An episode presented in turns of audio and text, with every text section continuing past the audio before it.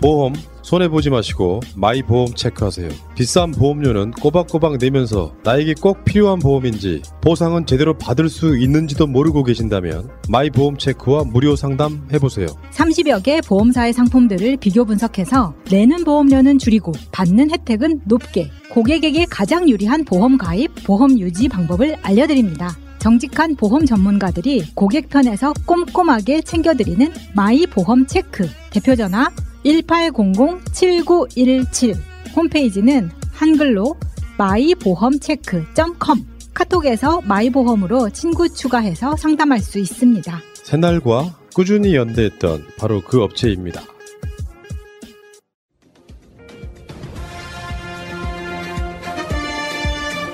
꼭 알아야 할 어제의 뉴스. 오미크론 변이 유행 감소세가 이어지면서 코로나19 신규 환자는 닷새 만에 20만 명 아래로 떨어졌습니다. 서울의 한 보건소. 신속 항원 검사 대기줄이 텅텅 비어 있습니다. PCR 검사를 기다리는 사람 역시 많지 않습니다. 검사 받으려는 줄이 끝없이 이어졌던 한 달 전과 비교해 확연히 한산해진 모습입니다. 동네 병의원의 신속항원 검사로도 확진 판정이 가능해지면서 선별진료소를 찾는 발길 역시 줄었기 때문입니다. 지금까지는 전국 보건소 선별진료소와 임시선별진료소에서 신속항원 검사와 PCR 검사 모두 받을 수 있었지만 다음 주 월요일부터 신속항원 검사는 중단됩니다. 유행 감소세가 이어지면서 의료 인력을 효율적으로 배치할 수 있는 여건이 마련됐다는 판단에 따른 겁니다. 병행해가지고 사회 업무가 엄청 부담이 있었는데 지금은 이제 이게 없어지면 본인의 업무 쪽으로만 돌아가요. 방역 당국은 이와 함께 일상 의료 체계에 한 발 더 다가가는 차원에서 현재 1급인 코로나 감염병 등급을 2급으로 낮추는 방안도 검토하고 있습니다. 변화된 방역 상황에 맞춰 감염병 등급 조정에 대해서도 폭넓은 의견 수렴을 바탕으로 늦지 않게 결론을 내리겠습니다. 감염병은 등급에 따라 감시 체계와 격리 여부, 치료비 지원 등의 차이가 있습니다. 등급이 낮을수록 관리에 필요한 행정력과 비용은 크게 감소하는 구조입니다.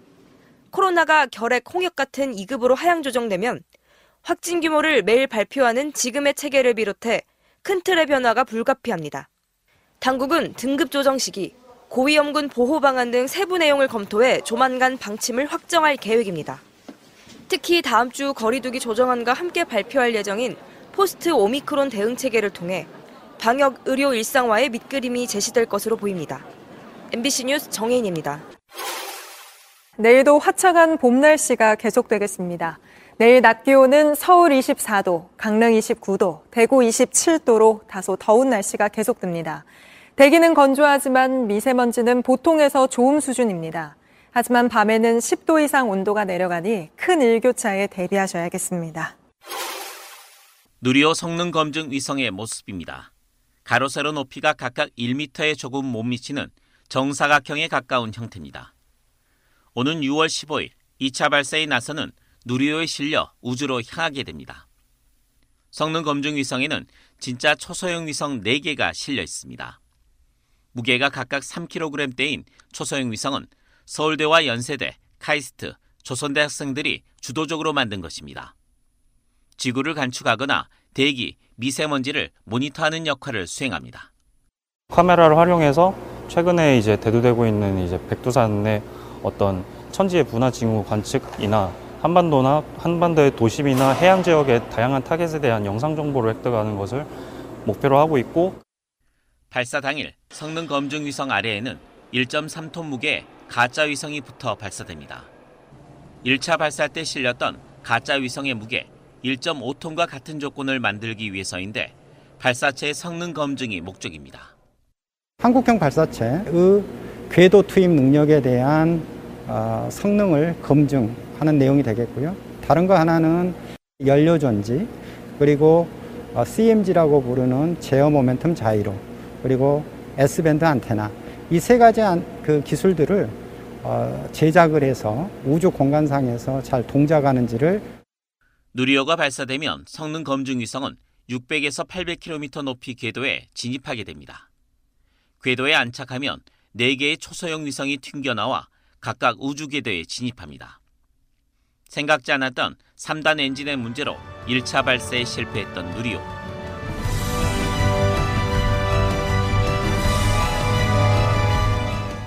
이제 두 달여 뒤면 우리 땅에서 자체 개발한 로켓이 우리 위성을 싣고 우주로 향하는 역사적인 순간을 만나볼 수 있습니다. YTN 김유두입니다. 식사를 마치고 퇴식 후에 식판을 반납하자 남은 음식량을 인공지능 센서가 자동으로 인식합니다. 잔반이 없을 땐 온실가스 감축 효과도 직접 확인할 수 있습니다. 지구를 살리는데 일조를 할 수 있다는 것에 대해서 상당히 뿌듯한 감정을 느끼고 있습니다. 김치를 안 먹을 것 같으면 아예 안 담고 이렇게 좀 줄이게 되는 영향이 있는 것 같아요. 측정된 자료는 적정 조리량 계산과 메뉴 구성에 사용됩니다. 기후위기 극복을 위해서 2050년도까지 탄소 중립을 실현하기 위해서 많은 노력을 기울이고 있어요. 잔반량을 줄이려고 하는 그런 효과가 기대됩니다. 지난해 이 식당에서 버려진 음식물 쓰레기는 약 290여 톤입니다. 이런 기술을 통해 버려지는 음식물을 약 10% 이상 줄일 것으로 기대되는데 약 50톤 가까운 온실가스 감축 효과와 같습니다. 코로나19로 배달 음식 이용이 많아지면서 쓰레기 처리 부담이 커진 일회용기. 이 배달앱에서는 일회용기 대신 다회용기를 선택할 수 있습니다. 차츰차츰 조금씩 늘어가는 추세인 것 같고요. 공유 주방이잖아요. 그래서 한 분들이 쓰니까 다 같이 점점 쓰고 계신 것 같아요. 서울시가 지난해 10월부터 다회용기 사용 시범 사업을 벌인 결과 하루 400건 정도였던 주문량이 3달 만에 2배 이상 늘었습니다. 커피 업체와 진행한 다회용컵 시범 사업도 47%에 불과하던 회수율이 80% 가까이 증가했습니다. 서울시는 다회용컵 사용 거점 지역으로 대학가와 사무실 밀집 지역 16곳을 선정한 데 이어 다음 달부터는 배달 음식 다회용기 사업을 자치구 3곳으로 확대합니다. KBS 뉴스 석혜원입니다. 혹시나 서울시장이 되시면 주차 문제 해결해 주십시오. 어, 주차 문제가 생각 외로요. 음. 여기 있는 분들이 이제 제가 얼마나 삶의 디테일에 강한지를 아시는 분은 아시는데 저만 알아요, 저만 인터뷰를 해봤기 때문에 알아요. 예, 삶의 디테일은 제가 최강입니다. 예, 알겠습니다. 예를 들어 강북에 계신 분들이요, 예. 왜 강남으로 쇼핑하러 다니면 강남 음식점 왜 가는 줄 아세요? 거기가 뭐 맛있어서요? 좀 폼나서 도찐 개찐이에요. 강남에 강북에도 네. 맛있는 데 많고 폼나는 데 많거든요. 네. 강북은 주차가 안 됩니다. 예. 발레 파킹이 되는 데는 강남이에요. 강북은 발레 파킹하는 데가 거의 없습니다. 왜? 발레 파킹하는 직원 쓰기가 힘든 게 아니라 발레 파킹해도 주위에 이 고, 넓은 공간을 확보하고 있어야 되거든요. 그게 없으니까 발레 파킹을 안 하는 거예요. 야, 진짜 그 정봉주 의원의 그 빅픽처. 예. 뭐냐면 주차 문제를 이야기하기 위해서 설선수범 지각을 하시고. 좀 일찍 나와야지. 그, 그러니까 강북 사람들은 그래서 이제 여기서 중요한 게 생기는 거예요. 강북 사람들의 경제적 경쟁력이 떨어지는 거예요. 네. 여기까지 하세요. 여기까지. 여기까지. 자, 본격 인터뷰 할게요. 일찍 다녀야 되니까. 아, 그러니까요. 야, 이게 이런 큰 그림은 정봉주밖에 없다. 참, 여기까지 하시고. 제도로서의 민주주의가 흔들리고 구타는 일은 이제 없습니다. 민주주의가 밥이고 밥이 민주주의가 되어야 합니다. 새날 만에 아주 특별한 인터뷰. 음. 자주 나오시니까 이제 특별하지 않은 인터뷰. 정봉주 민주당 정개특위 공동위원장 나오셨습니다. 어서 오십시오. 예, 아마 민주당에서 열린민주당하고 합당하면서 정개특위 만들자라고 하는 게 제 아니었거든요. 예. 저거 공동위원장 좀 후회 많이 할 겁니다. 온갖 예. 곳에 다 써먹으니까. 아, 그러니까. 회의는 한 번도 안 했어요. 정치 개혁할 마음이 없는 거예요? 바쁜 거예요? 아니면 선택과 집중이 안 되는 거예요? 아니, 저하고 이제 백혜령 공동위원장인데 공동위원장들끼리 만났고 이거 뭐 언제 뭐를 하자 이렇게 합의해야 되거든요. 네. 공동위원장들끼리 전화 통화 한 번 안 했습니다. 아, 서로 할 뜻이 없는 거죠, 서로. 어, 큰일이네, 네. 진짜. 이게. 아니, 당에 이런 조직의 수에 근데 저는 한번 딱 주면 이거 타이틀을 이용해 그냥 오늘 저녁 100분 토론 나가는데 MBC 예. 거기도 정개특위 공동위원장으로 소개가 돼요. 그러니까. 예, 그럼 공동위원장이 길 때는 그냥 정개특위 위원장. 아니 이게 제가 이걸 쓸 수밖에 없는 게 예비 후보도 아니고 요, 요즘 지금 저 유행하는 말 중에 하나가 예. 감봉주라고. 감봉주가 떴다.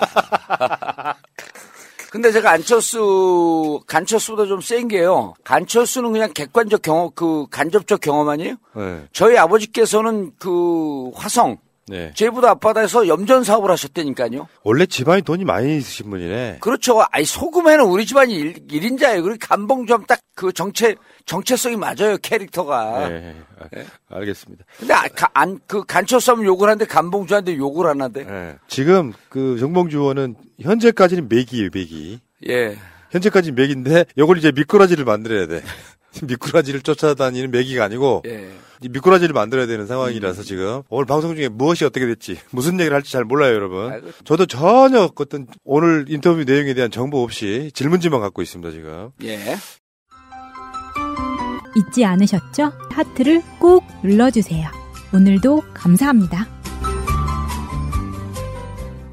자 일단은 한덕수 뭐또 최근에 나경원 문체부 장관 설까지 나오고 예. 뭐 이현주 중소벤처기업부 장관 설도 나오고 이게 윤석열의 내각 인사 어떻게 보세요? 아, 저는 하고 싶은 대로 지금 막 하는 거죠. 네 일단은 예, 어, 하고 많이 그 짤로 많이 돌아요. 이게 그 뭐냐면 검색 철저히 하자 검증 그러면서 요, 요런 짤이 돌더라고 보니까 뭐 아주 섹시해요 제가 보니까 윤 정부 장관 후보자 자녀들의 각종 입학 과정에 대한 인턴 표창장 예. 봉사활동 예. 이거를요 우리 민주당이 보내는 게 아니라 많은 사람들이 주장이 검찰과 법원은 이걸 들여다봐라.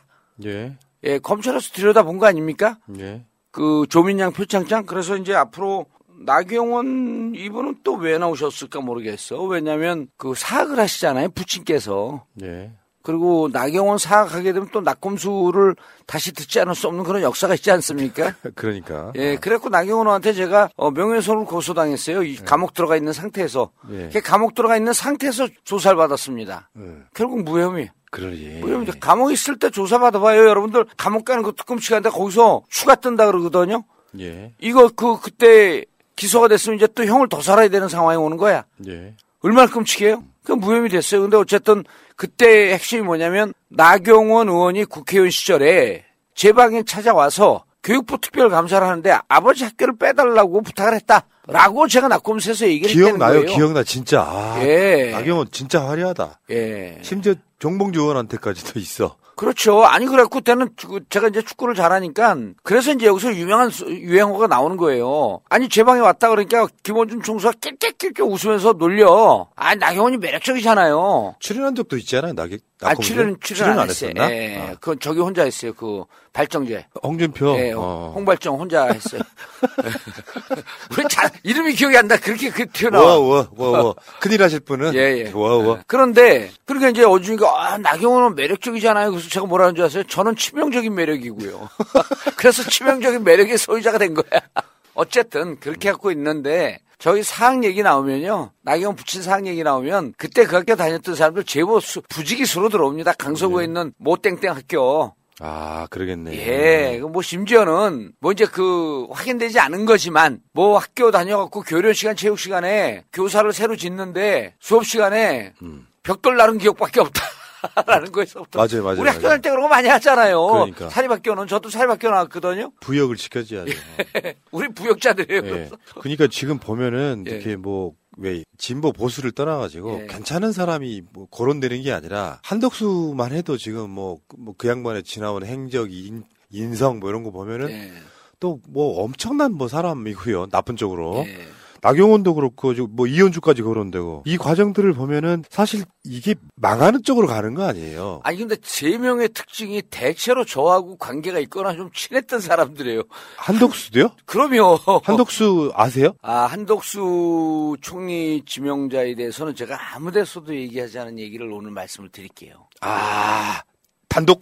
예. 어. 마지막 총리였었어요. 2007년도 대정부 질문을 합니다. 국회의원들 4년 임기 동안에요. 대정부 질문 한 번 정도 하거든요. 저는 17대 때 대정부 질문을 너무, 너무 많이 했고 그다음 국회의원 못 했나 봐. 그때 제가 네 번인가 다섯 번을 해요. 총량제가 있는데 예, 그냥 들, 들이 해버리니까 다른 사람들 펑크하면 또 하고. 한 번도 못한 사람도 있잖아요. 안, 하, 안 하죠. 그 두려우니까. 어, 어. 그런데 이제 그때도 대정부 질인데 한덕수 총리를 상대로 질의를 하는데 조금 이쪽에 화력이 센 사람들은 미리 연락을 해요. 지금 이제 저쪽에서 잘 나가고 있는 김병준 씨 있지 않습니까? 예. 교육부 총리로 올라왔잖아요. 예. 그 논문 자기 표절로 공격을 우리 열린 우리 당에서 공격을 해요. 음. 근데 저는 노무현 대통령께서 임명하고 노무현 대통령과 절친하고 하니 제가 딱 defense를 했어요. 그러니까 그 전날 뭐 정보 기관에서 연락이 와요 저한테 노무현 정부 시절인데 자 오늘 저녁에 어디 오세요? 딱 가봤더니 김병준 교육부총리 defense 하는 팀 전문팀이 한 일곱 여덟 명 모여 앉아 있어요. 그럼 비밀팀이 있어 늘. 네.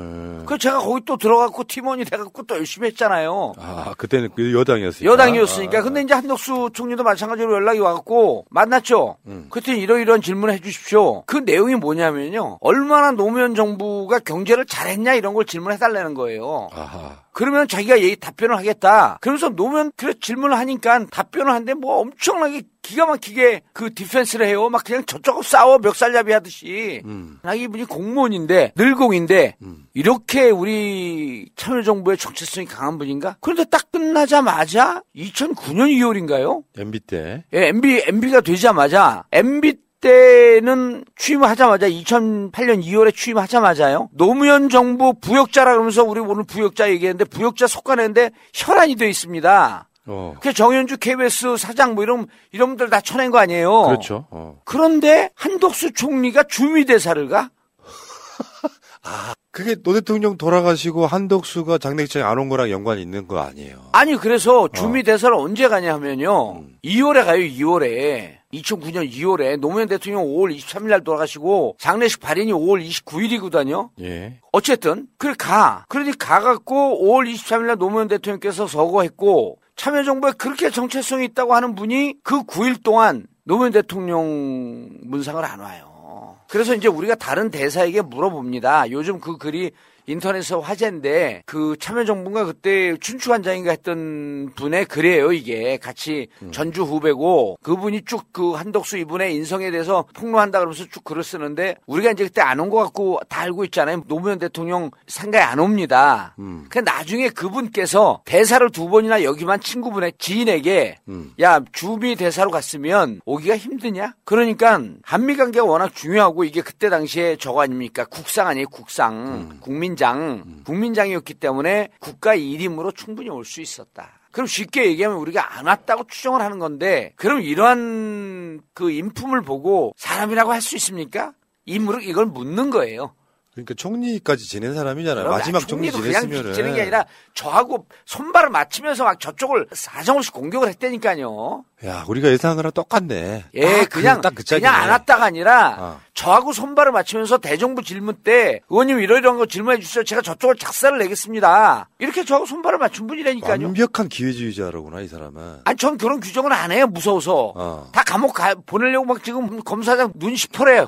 희번득해. 그러니까 네. 이제 그런 얘기까지는 안, 안 하는데 자 그런 일이 있었단 말이에요. 그러면은 그 이후라도 누군가가 또그 권양수 여사에게 물, 그 여쭙겠죠. 그 이후에도 조의를 표명한 연락이 왔었냐? 안 왔다는 겁니다. 아, 씨발 진짜 나 인간적으로 그런 캐릭터 제일 싫어해. 의리 없는 것들. 아니 그래서 우리가 의리 있는 사람 좋아하니까 저더러 나가라고 네가 먼저 옆구리 쿡쿡 찔렀냐 내가 먼저 옆구리 쿡쿡 찔렀다 진짜. 아, 그 의리 없는 건 정말 싫은 게. 못 참죠 우리는 사람의 도리가 아닌 예. 거예요, 그게. 예, 그리고 저는 그래서 아주 구체적으로 얘기를 해요. 유종근 씨 아시죠? 전그 전북지사. 아. 이분 유- 그 미국파고 진보 진영에 제대로 되- 그 제대로 된 유종근 씨 맞을 거예요? 그때 김영삼 때 이야기죠? 예, 김영삼 때 95년도입니다. 연도까지 정확히 알고 있잖아요. 95년도에 민선 1기 지방자치가 부활이 됩니다. 지방자치가 어떻게 부활됐냐? 김대중 대통령이 지방자치 부활해야 된다 그러면서 91년도에 단식 투쟁을 해요. 음. 그래갖고 너무 노태우 정부 때 이게 부활이 됩니다. 그게 91년도에 구의원, 시의원이 첫 부활이 되고 단체장 그때 안 뽑아요. 음. 95년도가 1호입니다. 부활 그 그 지방자치 제가 왜 기억을 하냐면 91년도에 제가 서울시 의원으로 나가요. 약관 31세의 나이로 출마해 갖고 네. 100표 차이로 떨어져요. 그때 당선 안 되길 정말 잘한 게 그때 당선됐으면 정치 DNA를 갖고 정치권 프로카가 됐을 것 같아요. 어? 그러죠. 사입이 쌈마 사기꾼이 됐을지도 몰라. 어. 근데 어쨌든 그때 갖고 유정근 씨가 여러분들 많이 아는 얘기 기, 기사도 나왔고 예. 우리 전북이 너무 경제적으로 어렵습니다. 예? 그래서 가서 도와달라 그런 거예요. 국장이 당- 국장 시절에 한덕수 상공부 국장. 국장 시절에 그랬더니 나 전주 사람 아니요 나한테 이런 얘기 하지 마시오 이런 거예요. 그래서 유, 유종구 그분이 그 3년 선배인가 그래요. 그런 모멸감을 뭐 처음 느꼈다. 이제 이런 얘기 있고. 그런데 96년도에 고위 관직자들의 출신에 대해서 쭉 얘기를 하는데 그분을 그 전북이라고 쓰- 쓴 거예요. 그랬더니 이분이 언론사에 일일이 전화를 해서 나 전북 아니고 서울이다. 근데 저도요 경기도 화성입니다. 본, 그, 본 적이. 예. 근데 우리 아버지께서 야 사나이들은 출세하려면 본적이 사대문 안에 있어야 돼. 아하. 그래갖고 종로구 창신동 그 동대문 쪽이거든 옛날 동대문 스케이트장 있던데 예. 동대문 종로구 창신동 393에 16 이게 제 본적이에요. 사대문 안으로 우리 아버지께서 옮겨 놓으신 거야. 근데 옮겨 놓는데 사대문 바로 밖이야. 잘못 옮겨 놨어. 어. 어쨌든 본적이 이렇게 바뀌어요. 그래서 원적지 본적지로 나누지 않습니까? 근데 그분은 자기 본적 아니라 그러니까 어쨌든 블러블러 하다 96년도에 전북이라고 해놨더니 언론사에 전화를 해갖고 나 서울이다. 이게 결혼하면서 바뀌었, 바꿔놨겠죠. 그래갖고 그 기자들 다 서울로 고쳐요. 근데 이제 98년도 올라갖고 무슨 또 무슨 그 특허청장인가 이런 게, 이런 거에 돼. 김대중 정부로 김대중 정부. 넘어와서 어, 어. 그래갖고 이제 기자들이 통상교섭본부장. 통상교섭본부장이 돼. 그래갖고 기자들이 2년 전 경험 있으니까 이번에는 쪽팔리지 말자. 그래 다 서울로 써. 그랬더니 언론사에 팩스를 다 보내. 아이고 배야. 나는 전북 출신이며 소학교 1부까지 아, 나 진짜. 전주에서 다녔다. 3학년까지 다닌 거로 저는 기억하고 있거든요. 부끄러운 줄 몰라. 2, 3, 4학년 언제쯤 이사를 했나 봐요. 네. 이런 분을 우리가 보통 외교관들은 옛날에 그 반기문을 기름장어라 그랬잖아요. 장어인데 장어들 중에서도 기름까지 칠해놨어요. 얼마나 잡기가 힘이 들어요. 좀 심하네, 심하네. 예, 샥샥 빠져나니까 예. 길, 그 한번 해보시라 그래요. 저는 이분이 이제 뭐 자녀도 없고 음. 또 이제 근데 부인이 또 무척 극성스럽다 그러잖아요. 예. 또 이제 한간에 도는 소문입니다. 소문 설. 저는 모르지만 그런 소- 설이 있다고들 합니다. 그 사모님도 또 봉도사 이런 사자로 끝나는 사람들하고 좀 친하대. 그 이야기 어제 방송에 다아 했어. 그래요? 다난 했어. 몰라 그럼 난 아, 안해 알겠어. 이제. 자, 어쨌건 뭐 한덕수 긍정적 느낌은 없고요. 뭐 그렇게 돈 많이 버신 분이 네. 최저임금 올리는 거에 대해서 반대하시고 뭐 이런 분이시기 때문에 네, 한번 해보자고요. 뭐. 근데 저는 제가 봤을 때 그래 한덕수는 그냥 그나마 좀 무색무취한 기회주의자라고 쳐도 나경원 거론되는 것은 그렇게 도움이 안 될 텐데요. 왜냐하면 이게 국민 비호감이라는 것은 정말 그 굉장히 중요한 지점인데 아 저 사람은 저번에 지난주도 말씀하셨지만 국민 전체를 위한 정치를 할 생각이 없구나 이런 음. 결론이 내려지잖아요 지금. 네. 자 알겠습니다. 아, 우리 자위대 얘기 또, 또 들먹여야 돼, 그러면은. 자유대 문제가 아니라 뭐 저 윤석열이 쉴드 쳐주고 무혐의 처리 내렸던 각종 그 열시해가지고. 그 사건들 음. 다시 거론될 것이고 아까 말씀하신 홍신학원 이야기부터 시작해서 예. 뭐 자기 딸 성신여대 이야기 같은 거 어마어마하게 나오겠죠. 아, 저는 그래서 이런 분들은 이런 그 검증의 자리에 안 나올 것 같아요, 저 같으면. 저는 이런 생각도 해봐요. 한덕수는 예. 민주당의 동의가 필요하지 않습니까? 예. 통과시키려면 나경원을 총알바지로 쓰고 예. 나경원이 사퇴하고 한덕수 총리되는 쪽으로 저는 딜을 하지 않을까. 아니, 나경원과 어. 남편 또 김땡땡 판사와 지금 이제 김현장에 가 계신 것 같은데 그래서 제가, 저희가 어제 그런 얘기를 했잖아요. 2001년, 2년 고 상간에 그 잠깐 1년 동안 윤석열 당선인이 그 김현장에 있지 않았습니까? 예? 예. 한덕수 씨도 그때 김현장에 있었어요, 고 무렵에. 그래서 지금 이 정부의 정권 성격을 김현장 정부라고 하는 것에 대한 여러, 긴장을 여러분들이 해야 합니다. 와, 윤석열 김현장 정부. 아, 그렇게 봐도 되겠네요. 그러면 그러고 나경원 남편도 김현장에 있는 거 아닙니까? 뭐 지금 퇴직한 겁니까? 판사로 있다가? 글쎄 판사로 있는데 어쨌든 그러면 이게 지금 김현장 정부라고 하는 거를 어 지금 이제 나경원 의원은 김현장에 안 있어요. 예. 나경원 의원은 수원시장에 출마하는 김영남 의원과 같은 로펌에 있는 걸로 알고 있거든요. 예. 대표 변호사가 이제 뭐 김영남 변호사라고 하는데 그런데 어쨌든 그래서 제가 어제 어 남편이 김현장에 있는 모 정치인으로부터 제보를 받았어요. 그 우리 남편은 김현장에 있지만 지금 민주당 의원들 중에서도 남편이 김현장에 있는 분이 있잖아요. 예. 이거 지금 김현장 정부는 심각하다. 그렇죠. 이거 굉장히 심각한 문제가 되죠. 지금. 예. 그리고 그 김은혜 이번에 경기도지사 출마한 분이요. 예. 그분 남편도 로펌 아닌가요? 변호인 아닌가요? 아, 그러네. 근데 김은혜 그분은요 개인적으로 김현장과 무척 친분이 있는 거로 제가 알고 있어요. 큰일 나겠다, 진짜. 이게, 왜냐면 이게 법, 규정, 뭐 이런 게 아니고. 삼성은요. 어. 삼성은 재력을 갖고 본인들의 기업적 이익 때문에 그러니까 때 그, 이제 그것도 문제지만 삼성 공화국이라고 하는 말이 있잖아요. 예. 그래서 제가 이제 제 방송에서도 그 얘기했는데 요즘은 플랫폼 기업들 뭐 페이스북, 구글 이런데 구글 이런데요. 하나의 국가보다 더 영향력이 있으니까 유럽 국가들은 거기에다 대사를 파견하기 시작했습니다. 이제 기업에다가 구글에다가 예, 플랫폼 기업들은 이제 그런 정도의 영향을 미치고 있기 때문에 페이스북 같은 경우도 엄청난 영향을 미치잖아요. 전 세계 인구 한 뭐 20억이 가입, 가입하고 있으니까 한 국가보다 훨씬 더 위력적이죠. 그런데 지금 대한민국에서 김현장이 사회 각계 각층의 손을 이 법률적 기술을 갖고 사회 각계 각층의 손을 뻗치고 있는 거 보면요 이 거미줄이 무시무시할 거예요.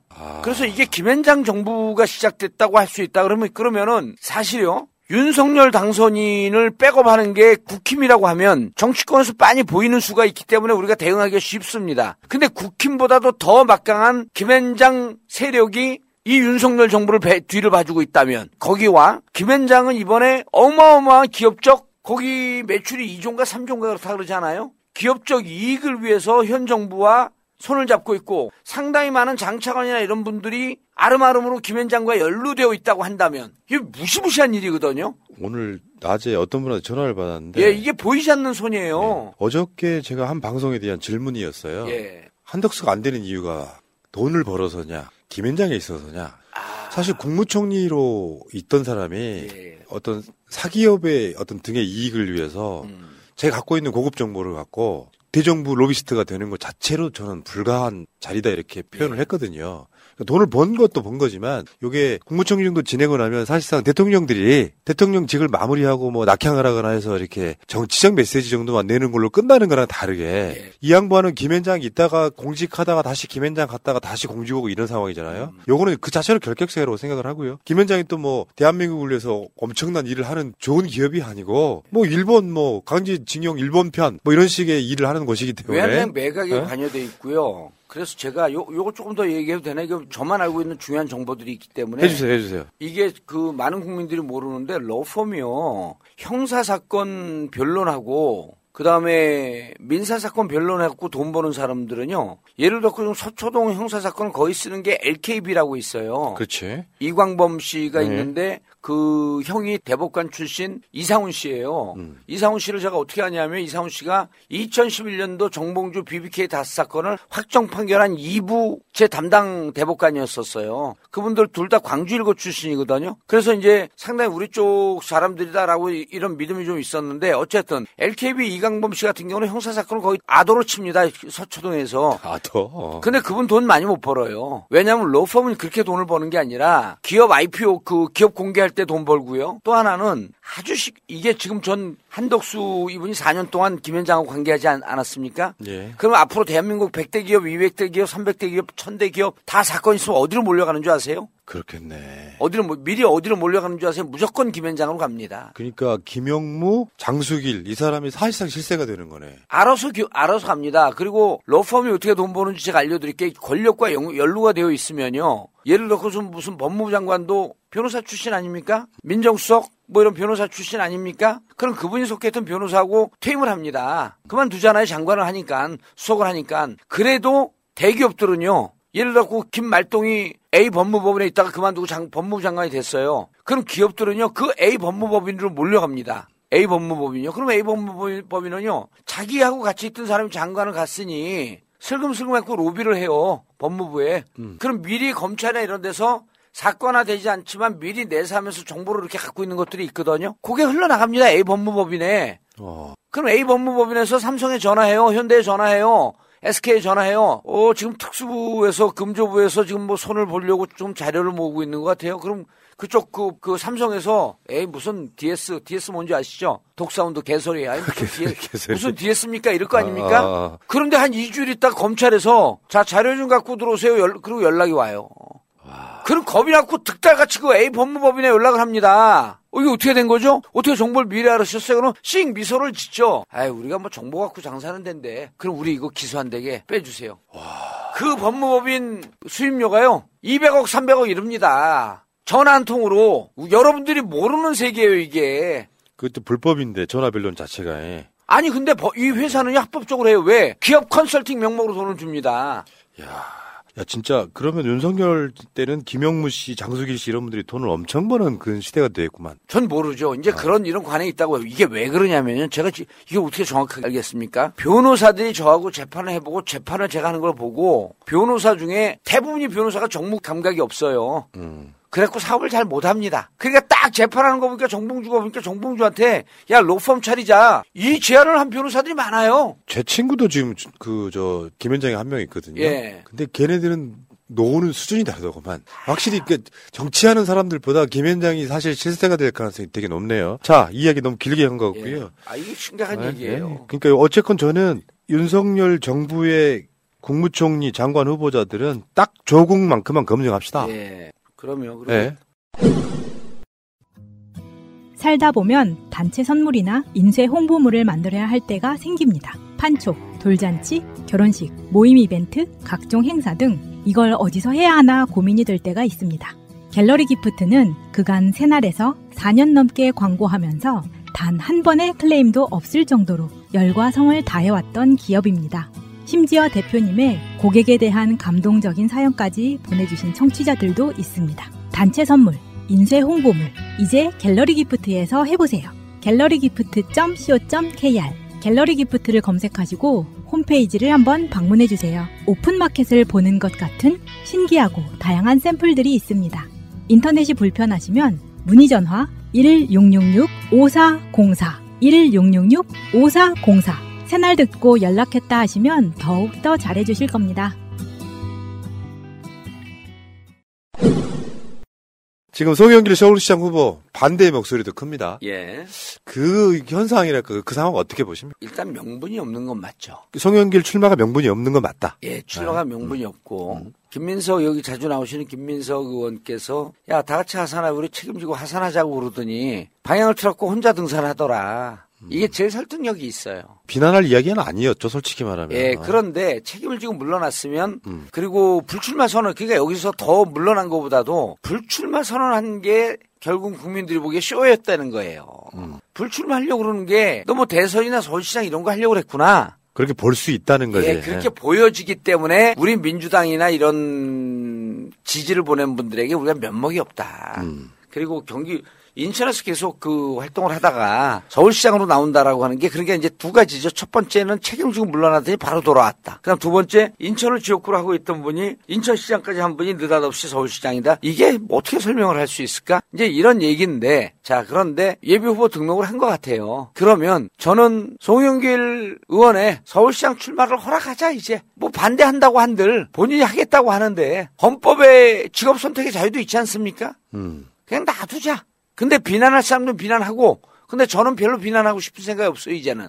이미 강을 건넜다. 그러니까 반대쪽도요 두 가지가 있더라고요. 그러니까 아, 그래요? 그러니까 뭐냐면은 출마의 명분이 약하므로 거기에 대한 사과를 하고 출마를 하는 게 낫다는 쪽이 하나 있고 예. 한쪽은 이제 아예 하지 예-. 예를 들면 이제 이낙연계 쪽인데 예. 최근에 이낙연계 비슷한 쪽에서는 송영기 대표에 대한 구원이 있잖아요. 그러니까 예. 송영길 대표가 이재명 후보를 좀 유리하겠다라고 생각하는 쪽에서는 예. 출마 자체를 아예 반대하는 거. 그 흐름이 여러 가지가 있는데 무효표 사퇴한 사람들은 무효표 처리하는 과정에서 좀 자기들 불리했다. 그렇죠, 뭐. 그렇죠. 예. 네, 그런 측면들이 있어서 어쨌건 저는 송영길 대표가 출마하는 곳에 장점도 있고 음. 예. 단점도 있다고 생각을 해요. 요거는 이제 장점만 뽑아내고 요거를 이제 다시 이렇게 모아서 음. 예. 긍정적으로 써먹으면 된다 이렇게 저는 생각을 합니다. 저도 동의인데요. 저는 성격을 명백히 했으면 좋겠어요. 선당 우사하겠다고 하고 당을 위해서 헌신하겠다 그랬거든요. 그런데 전, 그 대선 때는 송영길 후- 후보에게 뭐라고 우리가 이름을 붙였냐? 부상투원이거든요. 음. 망치로 인한 부상투원. 그 나는 이번에 경선 와중에 송영길 의원에게 이름을 붙여주고 싶어요. 불쏘시개 투원. 불쏘시개 투원. 예, 그러니까 당의 경선을 위해서 불쏘시개 역할을 해주고 불쏘시개 역할은 여기까지 다 경선에서 그 경선에서 참여 참전을 하고 여기서 떨어져 줬으면 좋겠다. 감흥이 없네. 아니 지금 내가 멍해져가지고. 근데 그 이야기에는 필연적으로 정봉주 이름이 나오는 거 아니에요? 아니 저는 감봉주라니까 계속 간을 봐요. 아직까지는 감봉주고. 예. 그래서 저는 송영길 출마하고 다른 분들이 출마할 생각이 없으면 근데 이제 저는 이런 거예요. 그분들은 출마지만 저는 사생 목숨을 건 투쟁입니다. 음. 다른 분들하고 성격이 좀 틀려요.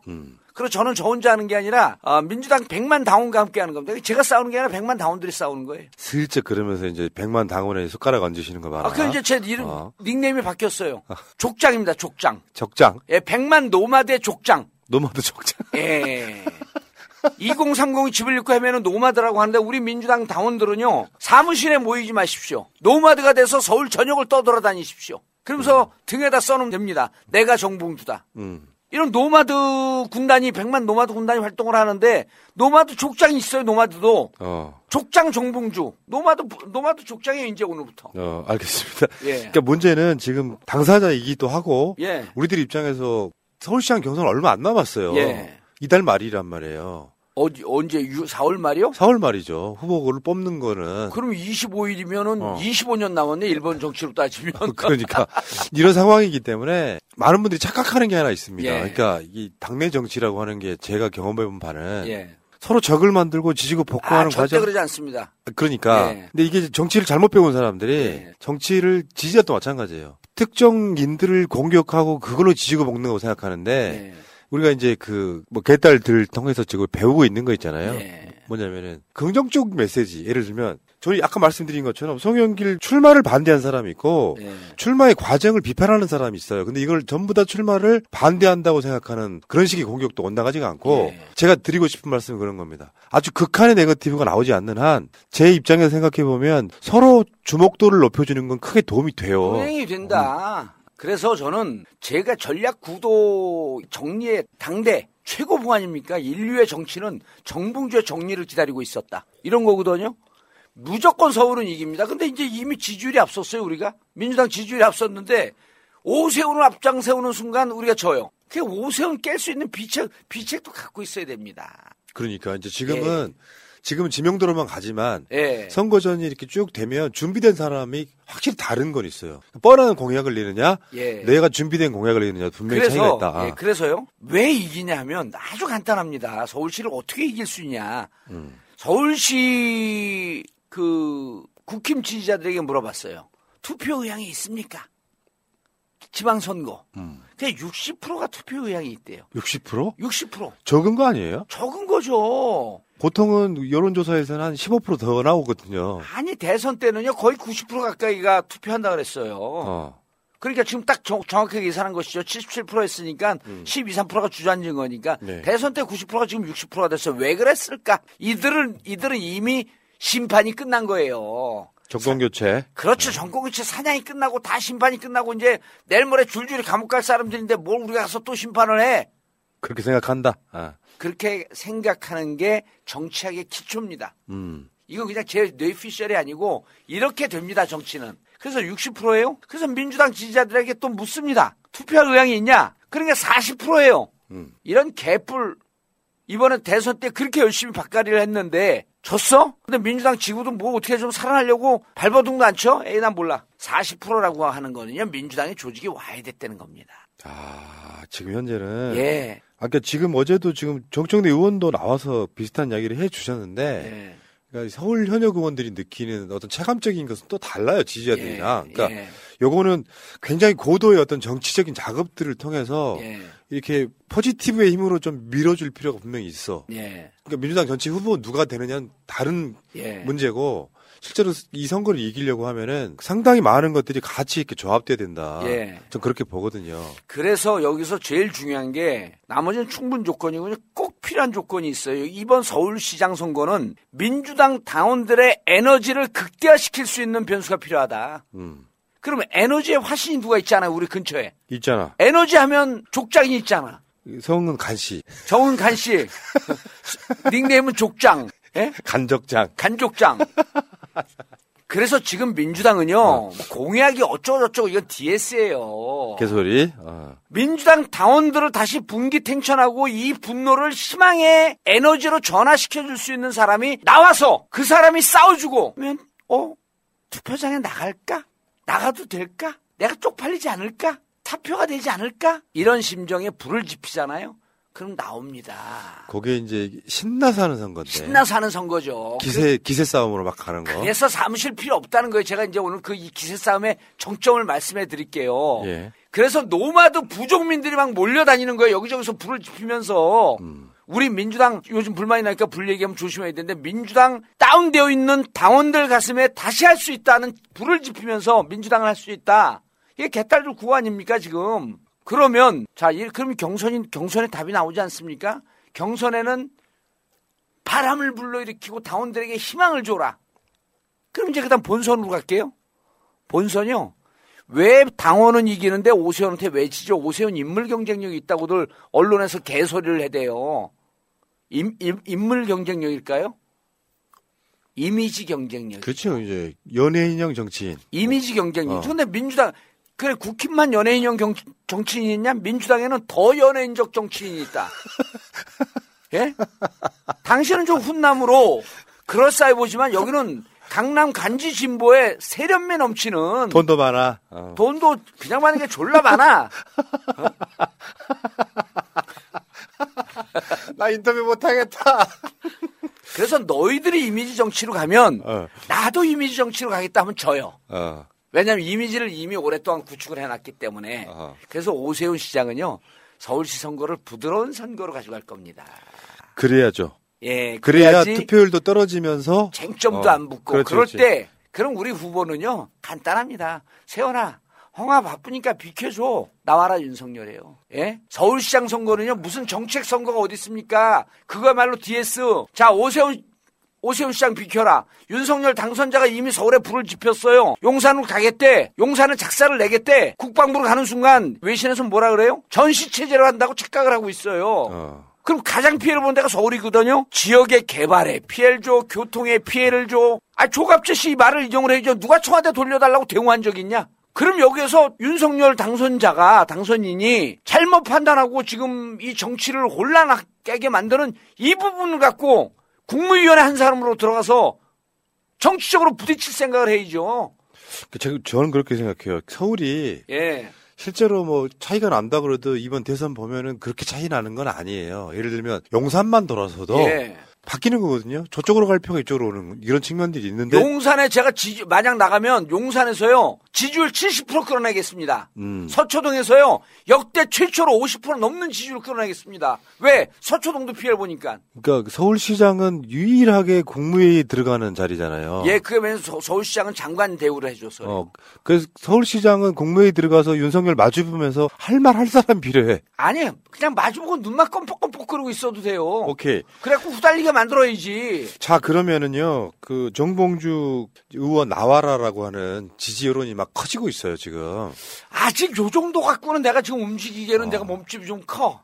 아니, 그래도 지금. 그래요? 그 이, 이 분위기가 뭐냐면 또 내가 나갈 것처럼 이야기를 해줘야 더 커지는 측면이 있거든요, 진짜로. 제가 참고로요. 웃자고 하는 얘기 아니고. 참고로요, 여론이 커져야 돼요. 이분들 다 핵심 당원이고 지식 도매상들이거든요. 이게 채널 듣는 정도, 정도면 이분들 다 국회의원 할 자격이 있는 분들이에요. 정치 고관여층이자 opinion leader. 고관여층이자 어. opinion leading group이면서 정치 도매상이면서 또 각자가 선거운동에 열, 열혈적으로 나올 사람들이에요. 이분들이 정봉주 전화기가 비- 부- 불티나게 문자를 보내야 돼요. 나가라 정봉주. 어, 나와라 정봉주. 셀프 자작 사건 아니에요, 지금 이렇게. 아니요. 이렇게 가시면 어떻게. 제가 첫 번째 책이 뭡니까? 달려라 정봉주. 두 번째 책이 뭐예요? 감옥 가니까 나와라 정봉주. 예. 2012년에는 나와라 정봉주. 2020년에는 서울시장 나와라 정봉주. 아, 나와라 시, 시- 시리즈가 10년 만에 돌아왔다. 아니, 그러니까 유튜브도 그렇고. 예. 막상 출마 선언을 하게 되면. 예. 또 도와줄 정치인도 꽤 있잖아요. 도와줄 정치인요. 어. 그분들의 한명한 명의 능력은 지금 여기서 이 방송을 듣는 한명한 명의 위력보다 더 크지 않습니다. 그래서 저는 정치인들에게 의미 두지 않고요. 음. 여기 계시는 분들 더 많은 우리 당원들이 관심을 갖는 게 중요합니다. 국회의원이 지지하고 이런 거요. 예. 개뿔 별로 중요하지 않아요. 그럼, 그럼 저부터. 예. 저- 얼마나 중요해요? 지금 작은 부족장인데 저부터. 저- 나 정, 정액관을 선언해 오늘. 나 정액관 선언. 정봉주 지지. 아니, 왜냐하면 제가 정봉주 의원은 그냥 우리가 아 재밌, 이동형이 간을 보고 있단 말이야 지금. 감동령. 그러니까 저는 솔직히 말씀드리면은 개인적인 친분 전혀 없고요. 예. 그러니까 그런 이유 때문이 아니고 내가 정봉주 의원이 전에 서울시장 나갔을 때 예. 유일하게 인터뷰해 본 사람이고 그때 저를 알아봐서 진짜 깜짝 놀랐어요. 그 인터뷰할 때 공약을 보고 내가 깜짝 놀라서 아 이분은 그냥 조금만 덜 가벼운 이미지라면 서울시장 하면 진짜 잘하겠다 했던 사람이라서 일을 워낙 잘해요. 아, 네. 일은 기가 막히게 잘해 일은. 자 그러면 그 주위에서 보면 지금 이쪽에서는 정봉주 나가면 도와줄게 하는 분들이 꽤 있다는 건 확실한 거고 예. 그래서 제가 또 한 번 질문할게요 서울시장 출마 하실 가능성이 몇 프로나 돼요 그럼 가능성이 단 프로죠. 아니 이러면 나중에 역풍 맞아요 아니 왜냐면은 역풍 안 맞아요. 내가 총대 매겠다 예. 최소한 내가 미꾸라지가 못 되더라도 내가 미, 매기는 되겠다 이런 느낌을 하셔야죠 그리고 저는요 한 평생 정치를 하면서 희생이 필요로 한 자리에서 그 옆으로 빠지거나 뒤로 후퇴한 적이 없기 때문에 우리 그 정치인들이나 당원들은 알지 않습니까? 지금 간봉주라고 하는 것은 그냥 웃자고 진심이 아니라 웃자고 하는 거고, 예? 그리고 저는 선거 전술이 나왔어요. 쓰리노 전술입니다. 우리 정봉주 전화번호를 공개해버리는 수가 있어요 010-4336-0515. 그거 구글링 하면 다 나와요. 구글에 정봉주 전화번호 하면 나옵니다, 그냥. 여러분 출마하라고 지금 문자 보내주시죠 예, 010-4336-0515. 그냥 우리 집사람한테 보내줘야 돼. 핸드폰이 뜨거울 정도다, 이게. 그래 나가야 된다 예. 아, 그러니까 저는 이러겠습니다. 이게 그 정봉주 의원이 17대였잖아요. 예.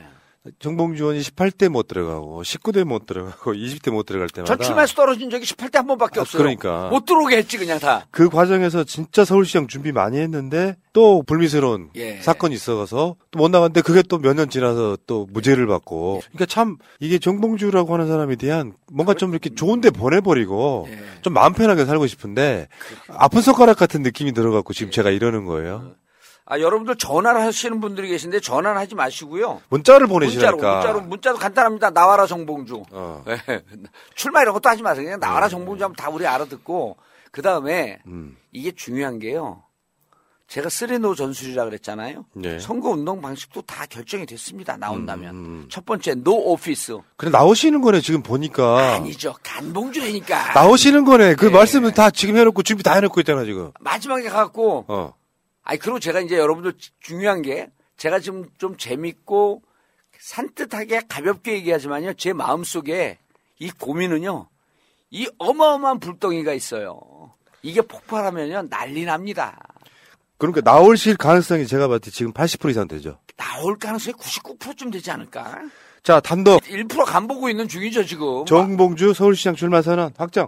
아니에요. 간봉주 여전히 간보고 있다. 어, 근데 저는 저번에 그때가 몇 4년 전이잖아요. 예. 4년 전에 예. 정봉주 의원이 서울시 관련해서 공약을 이제 우리 방송에서 이제 풀어내는 것 보고 서울을 가장 잘하는 사람이구나 첫 번째. 음. 예. 저는 서울 잘하는 사람은 정봉주 김진애 의원도 괜찮고요. 박영선 의원도 서울 잘 알아요. 음. 잘. 그러니까 오세훈보다는 훨씬 나은 사람들이에요. 서울을 잘하는 사람 중에 한 명으로서 예. 서울이란 도시는 어떤 도시고 어떻게 돼야 되는 거예요? 서울은 기본적으로 이제 아까 잘한다고 하는데 음. 기본적으로 서울시장 되는 사람은요 잘하려면 도시국장 시키면 돼요. 도시국장. 어. 예, 건설국장 뭐 이런 사람들 시키면 되는데 서울에 대한 철학이 좀 있어야 됩니다. 철학이 먼저다. 예, 어. 철학이 먼저면 그 다음에 정책은요 별로 어렵지 않아요. 그래서 서울 시민에 대한 기본적인 애정이 있어야 되는데 예. 기본적인 애정을 강북 사람이나 그냥 강북화되어 있는 금천구, 구로구, 강서구, 영등포구, 동작구. 동작구 어.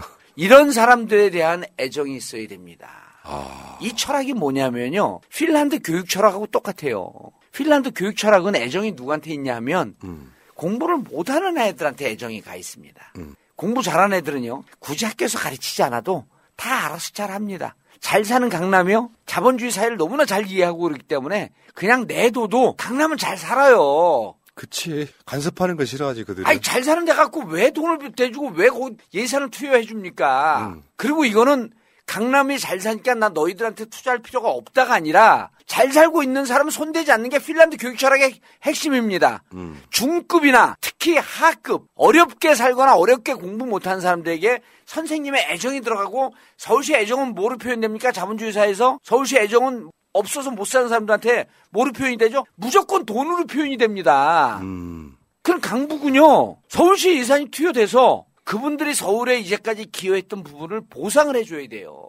사실 강남을 희생을 많이 한 거죠, 사실은. 강남 70년대 개발될 때 강남 개발 그 비용 누가 썼습니까? 어렵게 살고 올라와서 저 강서에 살고 금천 영등포에 살고 노원에 살고 강북에 살고 이 사람들이 낸 세금으로 70년대 80년대 그걸로 강남 개발했어요. 강남 개발하고 지금 강남이 강북에 한 3배 정도 잘 사는 지역이 되지 않았습니까?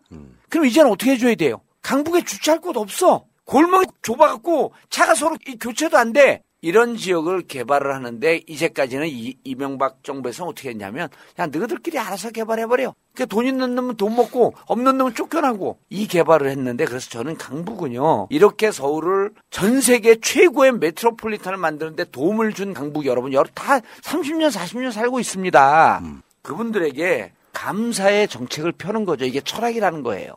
철학. 그게 먼저야 된다. 그게 먼저죠. 그러면 그러면 도로 만들고 주차장 만들고 정비하고 이런 비용은 자기들 개발 이익으로 하라고 했더니 돈이 많이 들어. 이런 걸 서울시에서 대주는 겁니다. 이게 서울시판 기업 균형이네요, 이제. 그렇죠. 강남, 강북. 어. 그래서 강남으로 안 가면 강남도 살기 좋아져요, 이제. 그래서 준 공영 개발을 하면서 개발 지역을 해놓고 서울시가 도와주고 그다음에 강북은요 쉽게 해서 이런 거예요. 이게 용적률 얘기하면 사람들 못 알아듣는데 강북은 용적률이 그 이 건축 그 주거 지역의 용적률이 150%입니다. 쉽게 해서 100만 원짜리 땅이면 개발을 해봐야 150만 원밖에 못 버는 거예요. 근데 강남은 다 250%거든요. 강남 같은 땅 100만 원짜리면 개발하면 250만 원 법니다. 왜 강남은 250만 원 벌게 하고 강북은 150만 원 벌게 합니까? 이걸 제가 토, 부동산 계급제라고 규정을 해버렸잖아요. 야, 그때 4년 전에 공약이 막 스멀스멀 이제 막 다시 나오기 시작해. 그래서 용적률 상한제를 두고 자율심사제를 해주자는 거예요. 음. 자율심사를 하되 용적률이 올라가면 수익을 많이 보거든요. 그래서 그 중에 100%, 100평짜리 땅이면 500평 질 수 있는데 100평은 서울시에 다 기부 체납하라는 겁니다. 음. 그럼 이제 여기서 부동산 정, 정책이 나오죠. 간단합니다. 헌집 줘라, 새집 줄게. 예? 아. 헌집 줘라, 새 집 줄게. 음. 그건 너네도 당신들 돈안 안 들어가서 좋은 좋은 집에 개발해갖고 잘 살 수 있어. 길도 넓고 주차도 많이 마음대로 될 수 있는 왜 우리한테 이런, 이런 혜택을 줘요? 여러분들이 지금까지 내서 강남 개발 세금 내서 강남 개발도 됐고 서울을 발전시킨 여러분들이 공로자인데 훈장은 못 주는 대신에 헌집 주면 새 집 줄게요.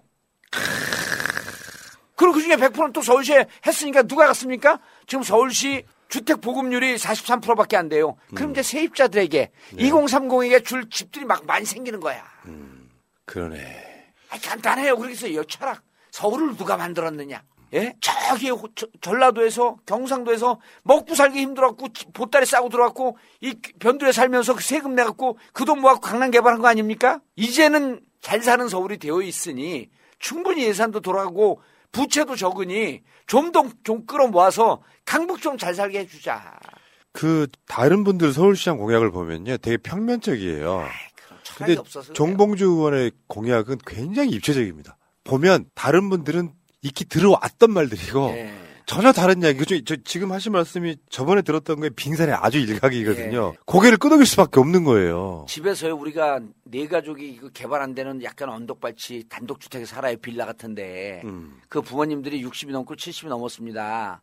그리고 애들 둘이 있는데 어디 집 하나 마련 못 해주고 애들은 그, 그 여기 그냥 주차할 데 없다 그러고 화장실 불편하다 그러고 겨울 되면 미끄럽다고. 그리고 맨날 부모님한테 complain 하면서 살 거 아닙니까? 원룸 얻어 강남 가서 살고 싶다고. 그럴 때 그분들이 그 부모님들이 제 공약 들어봐요. 당신들 부모님들이 서울 만들었다. 그분들에게 새 집 돌려주겠다. 음. 눈물이 뚝뚝 떨어지는 겁니다 이게.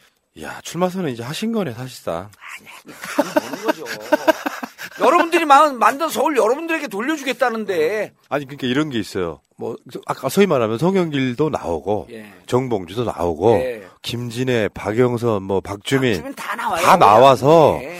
요런 이야기를 막 많이 하면서, 아까 말씀드린 것처럼 후보를 오세훈이 될 거야의 시각에서 민주당이 저렇게 재미나게 경선을 하면 민주당이 되겠네 같은 시각만 만들어 내면 되거든요. 오세훈이 왜 됩니까? 아, 그러니까 일반적으로 지금 여기는 후보 자체가 이제 뭐 난립도 아니고 그렇다고 많은 것도 아니고 뭐 어중쩡한 순간인데 여기에 지금 정봉주 의원이 좀 투입이 되고요. 그러면서 시선을 모아주면서 저거 민주당 경선 재밌네 여기까지만 끌고 가면 저는 성공한다고 보거든요. 아이 그럼 불쏘시개 투혼 있잖아요 송영길 네. 정봉주의 승리를 위해서 불쏘시개가 되겠다. 그럴 수 있지. 어. 그럼요. 그러니까 저는 저 그런 생각은 있어요. 송영길이라고 하는 정치인 굉장히 괜찮은 사람이지만 예. 얼마 전까지 아니 지금도 지역구가 인천 출신이라는 게 가장 치명적인 거예요. 사실 어떻게 보면. 제가 여기에서요 전 세계 기운이 저로 모이고 있는데 자 보세요 지금 세계에서 가장 주목받는 지도자가 어느 나라의 어느 대통령입니까 우크라이나의 젤런스키 대통령 아, 아니에요? 예. 젤렌스키. 예 그분 코미디언 출신으로 막 그 아마추어고 뭐, 뭐 영화 감독을 뭐 장관으로 앉혀놓고 그러니까 지지율이 20% 아래로 떨어졌잖아요. 예. 근데 전시가 딱 되니까 도망가라고 비행기 대주겠다 그러니까 뭐라 그랬어요 미국에다가 지금은 내가 도피할 비행기가 아니라 실탄이 필요할 때다. 서울은 지금 민주당 지지자들에겐 이 패배의 서러움을 딛고 일어날 전쟁이 시작되는 거예요. 그래서 타임의 카바 스토리에 젤런스키 대통령을 이렇게 표현해요. 아 웃기는 사람인 줄 알았더니 전쟁 영웅 진지한 사람이었네. 이걸 어떻게 표현했냐면 채플린에서 처칠로. 지금 정봉주가 딱 그런 겁니다. 정치가 위기고 민주당이 힘들 때, 아, 저 사람이 까불까불 하면서 우리 지지자들에게 재미와 즐거움을 주는 웃기는 사람인 줄 알았더니 민주당이 위기의 식, 면에 시기에 떠, 떠올라서 한국판 처칠이 되고 있네? 그래서 제가 그 커피 그대로 쓸 거예요. 젤런스키에서 젤런스키, 채플린에서 처칠로 웃기는 사람에서 진지한 사람으로 제가 이번에 그래서 서울을 이기는 대파란을 불러일으킬 겁니다. 파란. 민주당이 정치했으니 이제 파란은. 예. 파란 민주당은 파란이 필요하다. 파란만장한 일생을 살아온 정봉주에게 파란의 기회를 줘야 된다. 그러니까 저는 의원님을 서울시장 시키면 정말 잘할 거라는 확신이 있는 사람이에요. 예. 물론 이제 대중적 이미지가 어떤지는 그건 내 몫이 아니니까. 아니, 웃기는 사람으로 보여도 괜찮아요. 아니, 그러니까 그럼 내가 젤런스키 얘기할 겁니다. 그게 그게 고정관념이 세상 못 바꾼다는 거에 대한 이야기를 말씀드리고 싶어서 그런 거고 어쨌건 저는 그런 상황에서 그러면은 현재 시간이 얼마 안 남았고 다음 방송이 있기 때문에 오세훈의 가장 장점 또는 단점이 뭐라고 생각하세요? 아, 오세훈은 장점과 단점이 같은 팩터인데요. 같은 요소인데 아주 이미지가 좋습니다. 그 중도층과 바닥 이미지가 좋아요. 인기가 좋아요. 그런데 그거를 한 번만 그 껍데기를 깨잖아요. 오세훈이 뭘 했는데? 음. 아니 그리고 제가 이제 오세훈 공격하는 비장의 카드를 갖고 있어요. 그거 지금 얘기하면 안 됩니다. 그쵸, 저쪽. 저쪽에서 대비를 해요. 음. 그리고 이제 여러분들께서 깜짝 놀랄 만한 기가 막힌 한 방에 서울을 뒤집을 그 공약을 갖고 있는데 제가 지금 얘기 안 하는데 그, 할 수가 없지 지금. 네, 지금 요거만 얘기할게요. 제가 three no 전술입니다. 네. three no 전술. no office 사무실 없이 선거운동 합니다. 어. no money 돈 없이 합니다. 여러분들이 각자 돈 써서 하세요. 브라보. 마지막에 뭔지 아세요? 어. 노마드입니다. 유목민이 돼서 서울을 해집고 다니자. 그래서 저에게 필요한 것은 색, 백팩, 배낭 하나와 아하. 운동합니다. 그리고 저의 이번에 이제 개딸들이 민주당 와갖고 데모하면서 부른 노래가 뭔지 아세요? 다시 만난 세계. 다시 만난 세계 소시 음. 소녀시대. 그걸 보고 제가 깜짝 놀랐어요. 문화가 틀려져 달라졌구나. 음. 그래서 제가 이번에 서울시장에 나가면 재밌겠다. 나가면 선거송을 G.O.D의 촛불 하나로 하기로 했습니다. 촛불 하나. 예. 다시 만난 세계 어때요? 다시 만난 세계도 쓸 겁니다. 그런데 어, 어. 다시 만난 세계에는 특정층의 인기를 얻었는데 촛불 하나는 40대 초반까지 20 후반 후반서부터 40대 초반까지는 국민가요입니다. 어. 노래도 좋아요. 제가 이거를 어떻게 알았냐면 그때는 저, 제 시대에는 없었 몰랐으니까 어느 외국인이 길거리 버스킹 하면서 다시 하나를 그이 촛불 하나를 부르는 거예요. 그 이 사람 봤더니 영국인가 어디서 태어나갖고 일본으로 입양된 부모로부터 버림받은 그 6개국어를 하고 지금 TBS가 어디서 방송을 하는데 이분이 우리말로 정말 짠한 가사거든요. 지금 그 시작할 때 리드에 이렇게 돼요. 나보다 어렵게 사는 분들이 지금도 많다. 그 사람들에게 힘내라라고 하는 의미로 이 노래 부른다 이러거든요. 음. 지금 서울시에 딱 맞는 얘기예요. 지금 우리 민주당 당원들에게 맞는 얘기예요. 그러다 이제 좀 열이 열기가 오르면 아모르 파티 있지 않습니까? 음. 운명을 사랑하라. 파란만장한 운명이 또 운명을 사랑하라. Amor Fati. 근데 그게 바뀌죠. 가사는 그대로 하는데 어. 제목이 바뀝니다. 봉주르 파티. 봉주르 파티. 참. 그 그림을 한번 그려봤어요. 예. 제가 옛날에 그 강금실 서울시장 나가셨을 때, 예. 오세훈하고 붙을 때죠, 그때가. 72시간 선거운동 할 때, 그때 한번 밤에 한번 따라다녀 본 적 있어요. 예. 강금실 후보를. 근데 그런 선거가 의미는 있고 재미도 있어요. 그러니까 백팩 하나 메고 네, 그럼요. 정봉주를 지지하는 개딸들이 예. 같이 따라다니면서 예. 물론 개딸만 너무 총애하지 마시고요. 예. 우리 양아들도 굉장히 아니 우리 어. 당원들, 양아들, 어, 어, 어. 뭐그 개딸. 근데 이런 겁니다. 사무실이 없으면 그럼 무슨 선거 캠프 어딥니까? 이렇게 물어볼 거 아니에요. 음. 그럼 매일 저녁에 한 6시쯤에 발표를 해요. 내일은 강북구 무슨 무슨 카페에서 아침 8시에 모입니다. 야. 근데 그 카페는요. 프랜차이즈 카페가 아니라 지역 카페예요, 그냥. 거기 아침 커피 한 잔 모이고 모여갖고 와 거기서 자 오늘 전략은 어디 어디 갑니다 일정 발표하고 그분들하고 아침 인사하고 그리고 또 운동화 신고 흩어지는 거예요. 그게 유목민이거든요. 그래서 no office, no money, 돈 기부할 생각하지 마세요. 나중에 이제 후원할 때는 좀 필요하지만 여러분들이 돈 써 선거 운동 하십시오. nomad, 이 부족민들, nomad, 유목민의 힘을 보여주겠다. 그 nomad 족장 정봉주의 출현이다. 알겠습니다. 별로 감동을 안 해. 시간이 다 되니까 감동을 아니 안 이제 하시는데. 감동이 문제가 아니라 아까 들은 이야기라서. 다음 시간. 아, 어. 그래요? 다음에 다음에 하세요. 또그 예, 이야기. 예, 쓰리노가 중요합니다. 다음 시간에는 확실하게 출마를 제가 끌어내도록 하겠습니다. 아니 그때는 내일까지 이제 이게 예비 후보 등록을 해야 되기 때문에 네, 네. 이건 뭐 그때는 피할 수. 근데 예비 후보 등록하고도 난 감봉주가 될 수 있어요. 접을 수도 있다.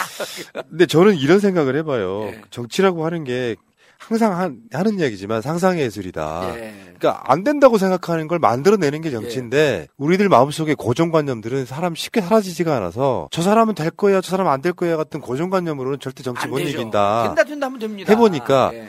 노무현 대통령도요. 노무현이라고 하는 정치인이 대선 출마를 했을 때 대통령 될 거라고 생각한 사람 우리나라 사람 중에 5%도 안 돼요. 지지율이 그때 2% 3%대 네. 시작한 거예요. 그러니까 머릿속으로 할 수 있다는 생각, 그 소위 말하면 지금 개딸들의 포지티브가 그런 거 아니에요. 상상을 초월하는 패러다임의 전환이 예. 다시 만난 세계예요, 어. 어, 어.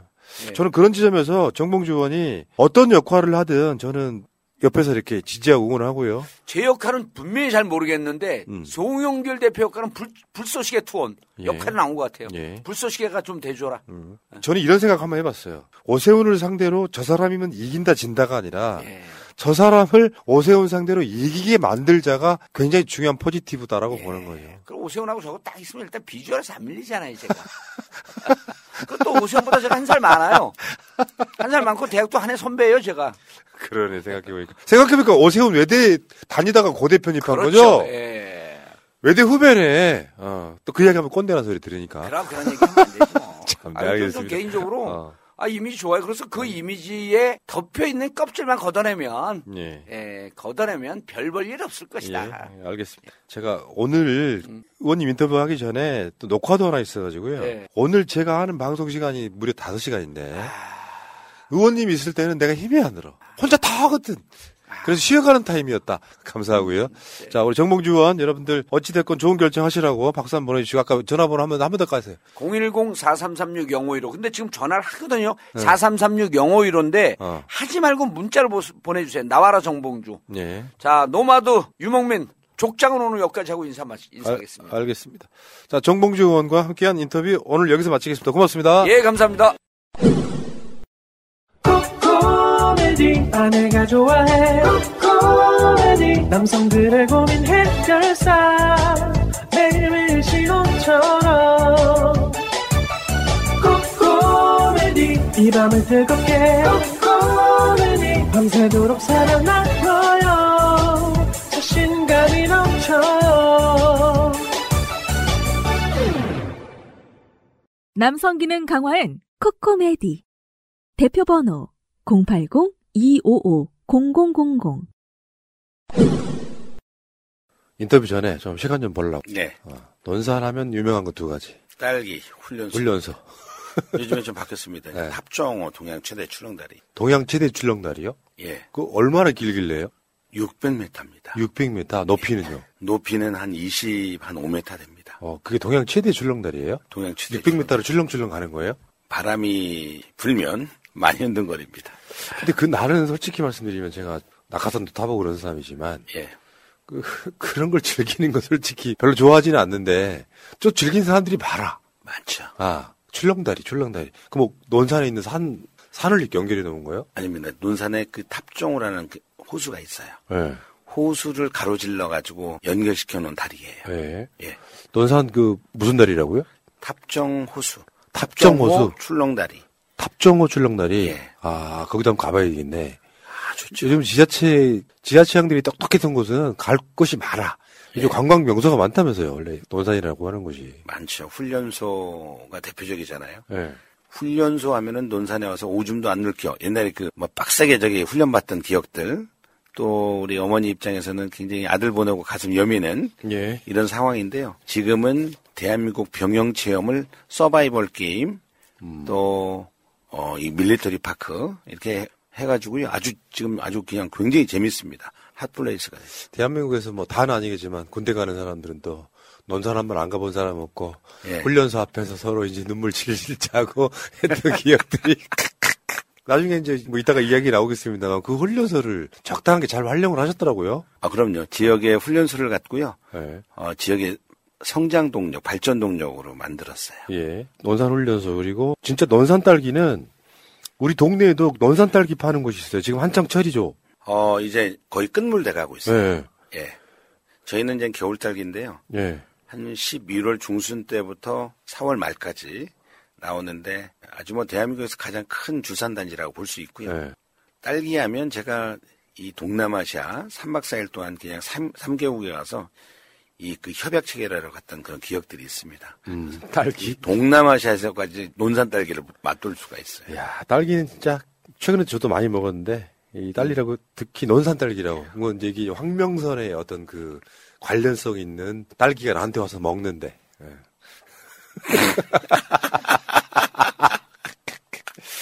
그, 그 딸기가, 그 넓이가 여의도보다 큰가요? 전체적으로 그 딸기 하는 곳이? 아, 여의도 한, 한 세네 배, 네 배, 돼요? 네 배, 다섯 배 정도. 야, 어마어마하게 나오는.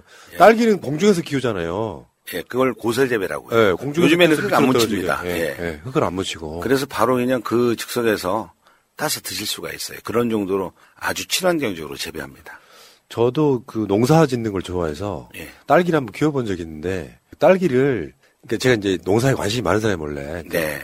참외고 수박이고 이렇게 키우는 거에 대한 관심이 많은데 딸기를 하우스에서 안 키우고 그냥 노지에서 자연광으로 키웠더니 맛이 없더라고요. 신기하대 네, 그거. 네. 이- 일부러 그렇게 키우는 거잖아요. 뭐 노지 딸기도 맛있는데요. 네. 아마 우리 푸나님께서 저기 그, 이그 온도, 수분, 어, 햇볕 이런 부분들이 좀 잘 안 맞았던 것 같아요. 알겠습니다. 그 귀농하러 귀촌하러 논산으로 오세요. 네. 그리고 저 강경은 어디에 있는 거예요? 강경은 그 옆 아니에요? 논산 바로 옆? 예 논산시 강경읍이에요. 그러니까 강경도 강경이 포함이- 괴- 굉장히 많이 유명해져. 과거에 예, 컸죠. 그래서 많은 분들이 강경하고 논산하고 또 다른 도시로 이렇게 생각하는데요. 논산 안에 강경읍이 있어요. 그게 금강지류 아닙니까? 금강지류죠. 금강지류에 이제 바다에서 이제 젓갈 가지고 와서 이제 거기서 막 젓갈 만들었던 곳 강경. 왜 강경이 유명해졌냐면요. 예전 조선 시대 때 우리 그 철도나 도로가 발달되지 않았을 때 서해안 군산 바다로 해가지고요. 우리 그 서천 그 다음에 익산 우리 강경으로 이렇게 강경 포구로 옵니다. 음. 그러다 보니까 서해안의 해산물들이 강경으로 된 아, 집산지가 되다 보니까 강경 젓갈이 음. 굉장히 유명하게 된 것이죠. 딸기 유명한 데는 삼례예요, 삼례. 논산. 논산 삼례. 아, 아, 노- 삼례는 논산이 아닌가? 예. 댓글창에 어떤 분이 겨울나무님께서 논산하고 삼례 딸기 유명하죠. 아, 논산하고 삼례. 그분은 삼례뿐인가 봐요. 아, 그런가? 예, 삼례도 뭐 맛이 있어요, 딸기가. 아, 삼례 딸기. 그러면 남의 딸기 욕할 수는 없지. 거기도 맛있고. 아, 그럼요. 예. 논산도 맛있고. 자, 새날 만에 아주 특별한 인터뷰. 오늘은 황명선 충남도지사 예비 후보 인터뷰하겠습니다. 어서 오십시오. 네, 안녕하세요. 어, 불과 얼마 전까지 논산시장이셨던 분. 네. 그리, 고 삼선이기 때문에 논산에서 너무 정치를 잘해갖고 행정을 잘해갖고 나 이제 충남 도지사 한번 해보겠다고 나오신 분. 예, 황명산입니다. 어, 12년 동안 논산시장에 있습니다. 예. 예. 12년 하셨고 진짜 그 저는 그 이야기를 꾸준히 들어왔거든요. 네. 논산시장 정말 잘한다더라. 아, 서울까지 소문났습니까? 소문 나가지고 제가 지금 뭐 처음 나오시는 것도 아니면서요. 그래서 근데 논산시장 정도 저는 그 과정이 맞다고 보거든요. 네. 정치인들이 시도지사로 가는 것도 중요하지요. 네. 왜냐하면 정치력이라는 게 있기 때문에 또 어떤 경우는 기초에서 좀 정치를 잘해갖고 행정을 잘해가지고 윗단위로 올라가는 거 그것도 예. 굉장히 중요하다고 생각해요. 그렇죠. 이재명 우리 그 전 우리 지사님께서 성남시장 할 때 제가 논산시장 같이 시작했거든요. 예. 또 떨어진 기억도 있어요. 2006년도에 성남시장 나오고 저도 2006년도에 논산에서 떨어졌어요. 이제 겨- 이제 그걸 가지고 이제 리틀 이재명이라고 그러시는 거예요? 제가 리틀 이재명이라고 안 했고요. 저, 기그 국회에서 기자회견할 때 어. 정성호 선배님이 네. 오셔서 많은 기자님들 계신데 충남의 이재명은 황명선입니다. 화이팅입니다. 그래서 기- 많은 분들이 리틀 아. 이재명 이렇게 이야기를 해주시는데 정성호 의원이 그래서죠. 예. 근데 지- 사실은 그 우리 황명선 시장님은요 그냥 논산시장이 아니었고 지금 전국 시장 군수 구청장 협의회 그러니까 기초단체장 협의회 회장이셨어요. 그러니까 지금 서울, 인천, 경기 이런 데가 이제 광역이고 뭐 하다못해 여기 있는 동작구, 뭐 논산 이런 데가 이제 기초단체장이. 근데 기초단체장들 협의회 회장하셨단 말이에요. 네. 그러니까 레벨이 사실은 광역 단체장급인 거지. 더 큽니다. 어, 그렇습니까? 예, 도는 17개 시도인데요. 예. 시군구는 228개 시군구예요. 예. 아마 저를 저기 대한민국의 그 회장으로 선출해 주신 것은 우리 시장훈수 구청장님들께서 아마 젊고 유능한 강력한 추진력으로 이 자치분권의 역할들을 제대로 해라. 예. 이렇게 해서 저를 선출해 주신 거죠. 예. 그러니까 그 존재감이 네. 나중에 이제 뭐, 뭐 이야기 다시 나오겠습니다만 민주당 최고위원도 도전하시고 막 이 과정들이 있었잖아요. 지금 화면에 그런 거 나오거든요. 네. 황명선 전국시장 군수구청장협의회 대표회장이 2021년 11월 4일 날 제6차 상생 위로금은 지역 사랑 상품권으로 지급돼야 된다. 요거 딱 보면 이름만 바꾸면 이재명이에요. 같이 2010년도부터 떨어지기도 같이 떨어지고 예. 시작도 같이 했어요. 예. 예. 그리고 아까도 말씀드렸지만 민주당 전당대회 때 최고위원 도전할 때 예. 뭐 지방자치 몫으로 도전하시는 분 계시고 그럴 때 한번 도전하셨다가 장렬히 전사하셨죠. 지금 그때 화면, 화면 이 아 왜 이런 화면 썼습니까? 또 아니. 어쨌건 민주당 최고위원 도전했고 그 다음에 예. 염태영 수원시장이 도전했다가 성공했던. 예. 그러니까 세 번째 만에 지자체 몫으로 최고위원이 됐던 거 아니에요. 그렇죠. 첫 그전에 번째는 박 우섭, 박우섭 다음에 황명선, 황명선. 그 다음에 염태영. 염태영 이렇게 그리고 제가 또 한 번 또 나왔어요. 또 나오셨는데 또 떨어졌어요? 또 떨어졌어요. 이번에 됩시다. 제가 떨어진 이유를 보니까요. 어. 새날에 출연을 많이 안 했더라고요. 왜 안 불러주셨어요? 아니 왜 그 저 출연시켜달라는 이야기를 안 하셨어요? 제가 뭐 제가 전국대의원에서는 어. 2등 했거든요. 저도 그 이야기 알죠. 근데 권리당원에서 꼰지에서요. 어. 두번 다 떨어졌어요. 근데 사실 지자체장이 그것도 기초단체장이 이름 알리기 쉽진 않아요. 맞습니다. 그 예. 이재명 경남시장은 정말 난 사람이었던 거죠. 네. 그렇게 되십시오. 제가 리틀 이재명 아닙니까? 어, 예, 그렇게 되시라고요. 어. 시청자분들한테 일단 인사 좀 하시죠. 우리 새날 우리 시청자 여러분 안녕하세요. 어, 황명선 전 논산시장입니다. 이번에 에, 충남도지사에 도전을 합니다. 저는 12년의 논산시정 그리고 대한민국 시장원수 구청장 대표 회장으로 있으면서 어, 해왔던 실력을 갖고 실천해왔고 실정을 만들었던 그러한 역할들을 갖고 우리 충남도민들의 더 나은 삶을 위해서 헌신하고자 나섰습니다. 우리 새날 시청자 여러분 많은 격려와 응원 부탁드립니다. 근데 이재명 후보 인터뷰는 어떤 방송보다 많이 해본 사람인데 네. 이재명 후보는 그렇게 안 해요. 조금 더 이렇게 밀착형인데 네. 아직도 제가 봤을 때 인사에 뭐랄까 그 시장 때가 묻어 있어. 그래요. 어떻게 하면 웃기죠? 조금 더 뭔가 활기찬 느낌. 활기차게 예. 활기차고 뭔가 이렇게 친근감 있게 해야죠. 한번 해볼까요 다시? 시장님 같은 느낌으로 다시. 한번 해볼게요. 다시 한번 해도 다시 한번. 저기 도민 여러분, 우리 새널 시청자 여러분, 아 저 정말 열심히 잘할 수 있어요. 예. 저 지금 현재 아, 1월 중순에 에, 논산 시장을 사임하고 대한민국 시장군수 회장을 사임하고 아, 우리 민주정부 사기를 만들기 위해서 헌신하고자 나섰는데요. 지금은 무직입니다. 제가 지금 제가 하고 싶은 일은 지금 아, 충남 도지사 지금 구직 중입니다. 성 부탁합니다. 예. 그러니까 지금 대선 끝나고 네. 상당히 어려운 선거가 예상되는 가운데 네. 지금 이제 민주당 지지층이 이제 좀 정신 좀 차리고 있고 근데 사실은 충남이나 충청북도 뭐 이런 정도는 우리가 하기 나름으로는 이길 수 있다. 근데 여기 이제 이 지선에 이제 활력을 불어넣을 사람 실제로는 황명선 논산시장이 충남도지사가 되면 정말 일 잘할 것이다는 제가 보증하고요. 왜냐하면 제가 지켜본 사람으로서 네. 제 2의 이재명을 이제 한번 키우기 시작하는 거지. 나중에 대선도 나오십시오. 예. 제2의 이재명을 키워주십시오. 네, 그러니까요. 어, 황명선 예비 후보의 이력을 한번 잠깐 볼게요. 빼곡해요, 아주.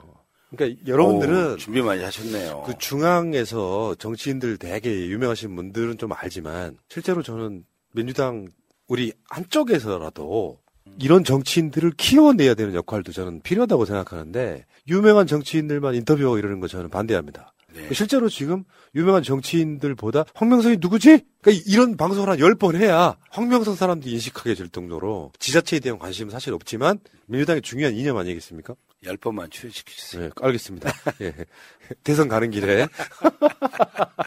어쨌든 이런, 이런 정도로 공약 같은 거, 이런 거, 이따가 그 이야기가 네. 쭉 나오겠습니다만, 예. 왜 리틀 이재명이라고 하는지는 정성우 의원의 워딩이 아니라 제가 제가 증명을 해드릴게요. 예. 자, 근데 저번에 그 민주당 최고위원 출마하셨다가 지금 오랜만에 출연하신 건데 네. 그 사이에 어떻게 지내신 거? 일단 낙선의 슬픔을 뒤로하고 어, 마음이 괴석 아프더라고요. 최고위원에서도 떨어지고 예. 이번 대선에서도 우리가 또 지고 참 많이 아팠어요. 이번에 이제 도지사 도전하는데요. 어, 정말 당선되고 싶어요. 어. 예, 열심히 일하고 싶어요. 근데 그런 그 최고위원 선거 같은 데 나가서 예. 떨어지면 막 낙담이 큰가요? 아니면은 오기가 생기나요? 실질적으로 최고위원 출마는요.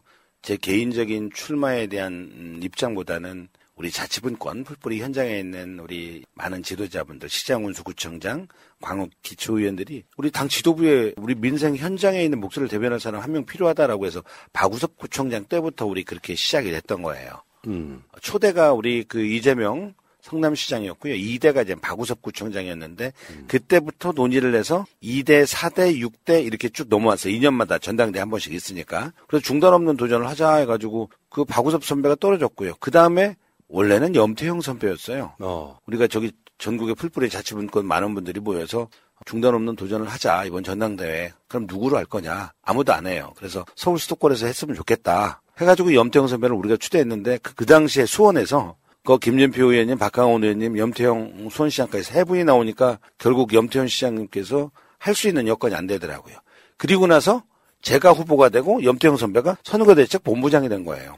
그렇게 하고 이제 후보 등록하고 중단 없는 도전이죠. 왜냐하면 국회의원에 비해서 우리가 잘 알려져 있지 않으니까. 그러면 지명직 최고위원을 하면 안 돼요?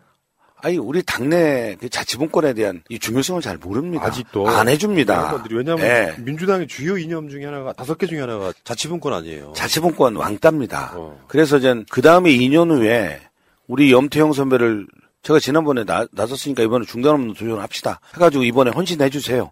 해가지고 염태형 선배가 결단을 하고 제가 거꾸로 또 선거대책 본부장을 맡아서 전국을 투어했어요. 그 당시에 전국에 이렇게 제가 다니다 보니까 제가 후보인 줄 알아요. 과거 한 번 나왔다가 떨어져가지고.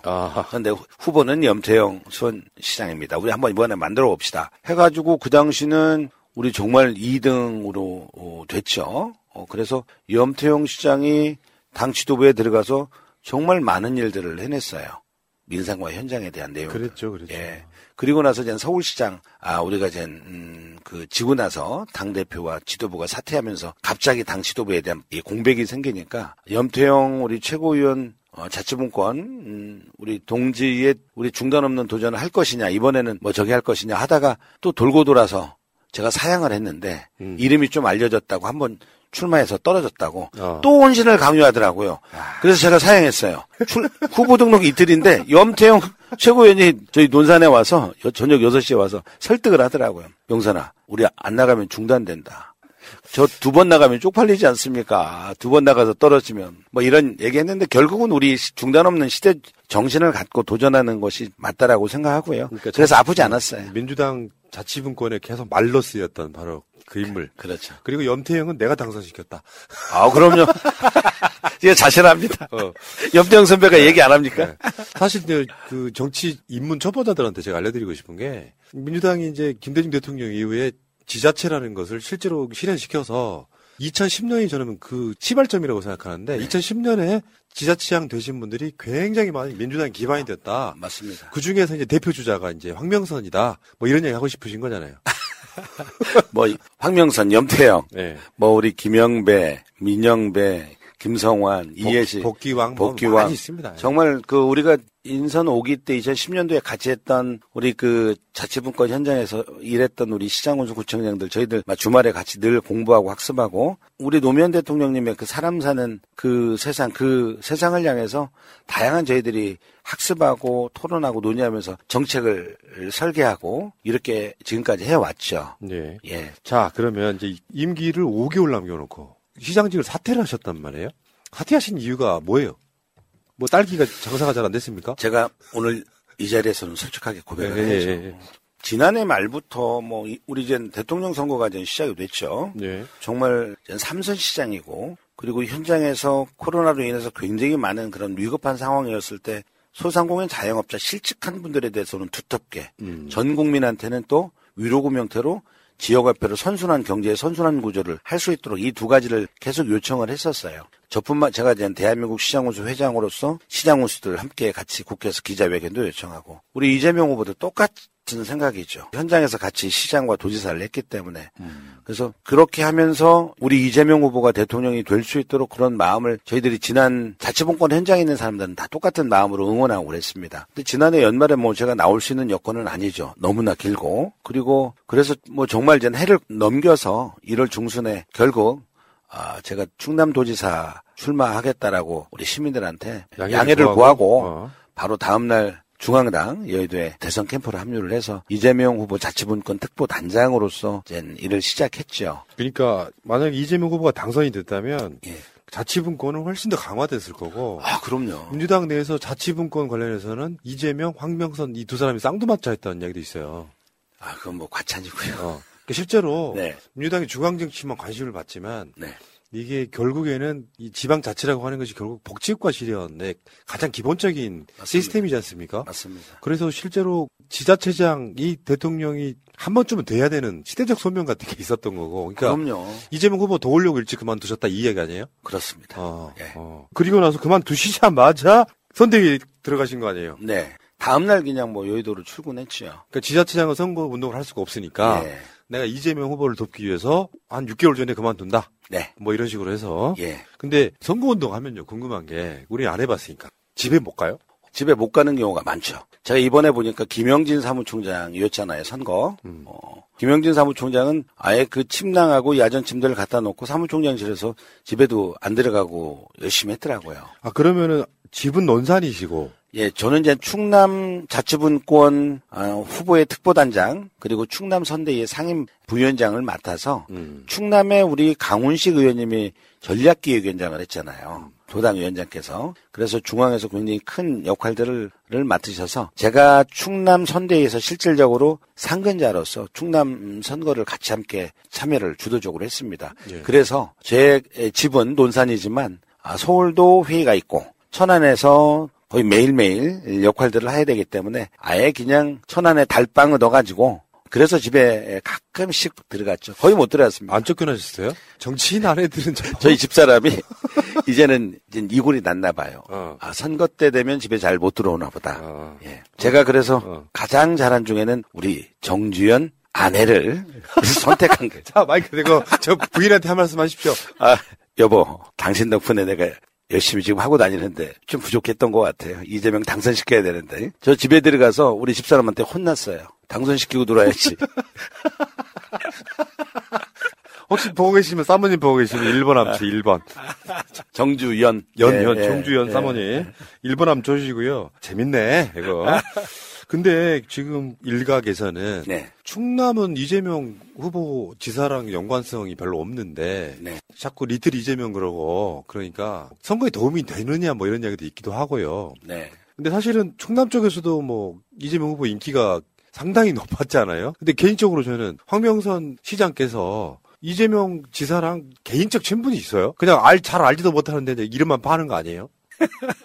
아유, 굉장히 친합니다. 친하십니까? 예. 어. 뭐 소주도 소주도 어 저희들이 원샷도 자주 하고요. 밤늦게까지. 왜냐하면 민선 오기 때부터 아. 같이 쭉 같이 공부도 하고 스타디도 하고 또 어. 토론도 하고 우리 이 시민들의 더 나은 삶. 그러니까 우리가 민선 오기 때 이재명 후보나 저나 우리들이 함께 같이 했던 분들은 예, 정부와 지도자의 역할에 대한 규정이 똑같아요. 생명과 안전을 지켜내고 더 나은 삶을 만들어가는 것이 저희들의 역할들이거든요. 그런 의미에서 같이 공부하고 같이 학습하고 그리고 제가 2018년도에 최고위원 나왔을 때요. 실질적으로 그 당시에는 이제 저는 이제 삼선 시장이었고 경기도지사이신데 실질적으로 당 대표나 국회의원들 많은 분들이 같이 함께 나오기 때문에 누구 공개적으로 지지하기 어렵잖아요. 그렇죠. 그거는 뭐 당연하죠. 막 그 제가 이제 후보 딱 등록하니까요. 제일 먼저 트위터에다가 황명선 우리 자치분권 후보 꼭 최고위원 되어야 한다 라고 했어요. 아, 맞아. 기억나요. 기억나요. 예, 그래가지고 이- 이재명 우리 그 선배가 굉장히 어려움에 처했을 거예요. 우리 재명 형이. 어, 재명이. 아니 뭐, 하세요. 난 그렇게 하는 거죠. 아니 제가 제가요 지난 우리가 그 3월 9일 날 우리 선거 마지막 날이었잖아요. 그 6시까지 하고 7시 반까지는 이제 확진자들이 투표하는 6시에 제가 이제 충남에서 선거 어 하면서 6시에 제가 전화를 했어요. 예. 우리 예, 재명이 형한테 형님 정말 수고 많이 했어요.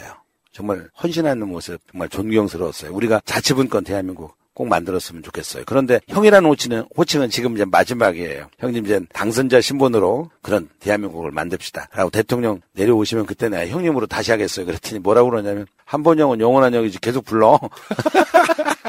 저는 이제 더 이상 부를 수 없는 이제 그런 입장이라고 아, 생각했어요. 그럼 여기서는 뭐 형 동생 하면은 그냥 관계는 친하지 않고 막 파리만 하는 관계는 아니다 이런 거고 알겠습니다. 자, 근데 그 충남 도지사 선언하는 장면 한번 잠깐 볼게요. 네.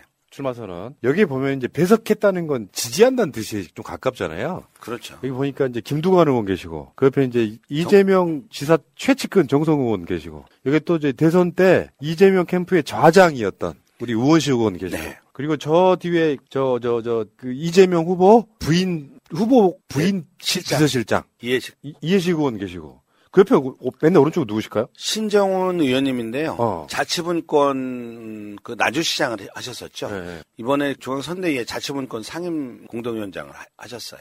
야 이렇게 보니까 이재명 후보 8위를 하셔도 자격이 있다고 생각이 드는데 느낌이라는 게 있잖아요 우리가 이재명 후보가 한 명 서 있는 것 같은 느낌도 들어요. 네, 이날 국회에서 기자회견 하고요. 네. 나오면서 이제 오후에는 이제 도청에서 기자회견 하는데 이동 중에 이제 네. 우리 저기 재명이 형한테 전화를 했어요. 예. 신고해야죠. 어. 기자회견 했는데 어 저기 정성 의원도 가고 다 가서 잘 했지. 어. 하면서 오히려 격려 주시더라고요. 잘하셨어요. 기죽지 말고 잘해. 네. 이야, 네, 그런 더- 건 계시구나. 네. 아, 그런데 중요한 거는 실력이란 말이죠.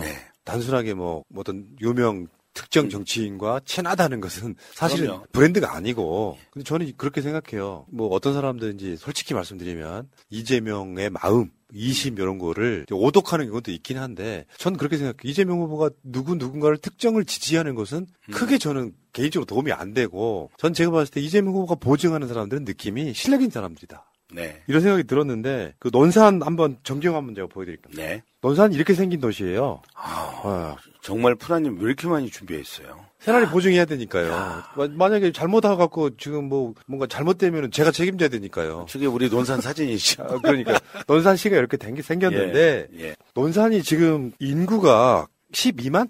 네, 지금 12만입니다. 아, 그큰 도시는 분명히 아니에요. 예. 그리고 아마 군사 시설 등이 있어서 발전을 그렇게 많이 못하는 측면도 있을 거고. 네. 그럼 근데 기초 지자체인데 원래 예산이 한 3천억 원대에서 1조 4천억으로 늘렸다는 얘기가 그게 뭐예요? 어떻게 그 내용까지 다 아십니까? 제가 그 모르는 게 있겠습니까? 2010년도에 저 한테 그 이렇게 브랜드가 있어요. 네. 우리 시민들이 붙여준 브랜드가 네. 세일즈 시장. 실질적으로 제가 이제 시장 됐을 때 44살이었거든요. 음. 44살에 시장 됐을 때 우리 채무가 있었어요. 그리고 우리 시의 시민들이 살기 위한 기본적인 인프라가 뭐 시립도서관, 시민들의 공원, 뭐 시민문화원 이런 기본적인 인프라가 없는 거예요.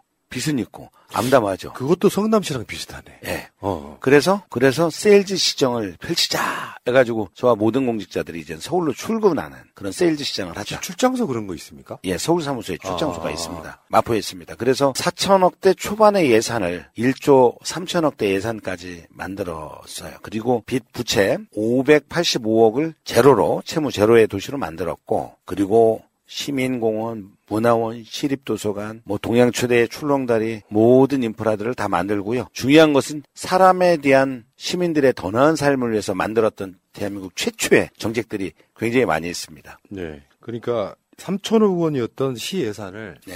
1조 4천억 원으로 늘렸다는 것은 두 가지가 있다고 생각하죠. 지방 세수를 더 많이 걷게끔 발전을 시켰 을 거고 중앙에서 그만큼 예산을 따왔을 거고. 그렇죠. 지역에서는 이제 일자리 창출하기 위한 기업 유치에 음. 헌신했고요. 또 하나는 이제 중앙 정부의 예산 확보입니다. 예산 확보를 어떻게 해야 되냐면 기재부에 있는 국회 12월 초에 우리 그 내년도 예산안 전부 다 통과를 하잖아요. 그 책자를 갖다 놓고 시범 사업, 보조 사업, 공모 사업을 전부 다 분류하니까 한 3천 건 정도 돼요. 근데 그것은 이제 자치구의 업무도 있고 도농복합도시도 있고 농어촌 지역도 있는데 도농복합도시의 업무를 전부 다 분류를 하니까 저희가 한 400건 정도 되더라고요. 그 내용을 갖고 저희 이제 논산용으로 만들어서 이제 뛰어 해가지고 저부터 이제 우리 부시장 국장들 열심히 뛰었죠. 그래서 매년 1월 달에 에, 내년도 예산에 대해서 1월 달에 신년에 그 다음 연도의 예산을 전체적으로 우리 전 직원들 이렇게 회의를 합니다. 해서 저희들이 어떤 사업을 갖고 내년도 사업까지 뜰 것인가 굉장히 혁신한 거죠.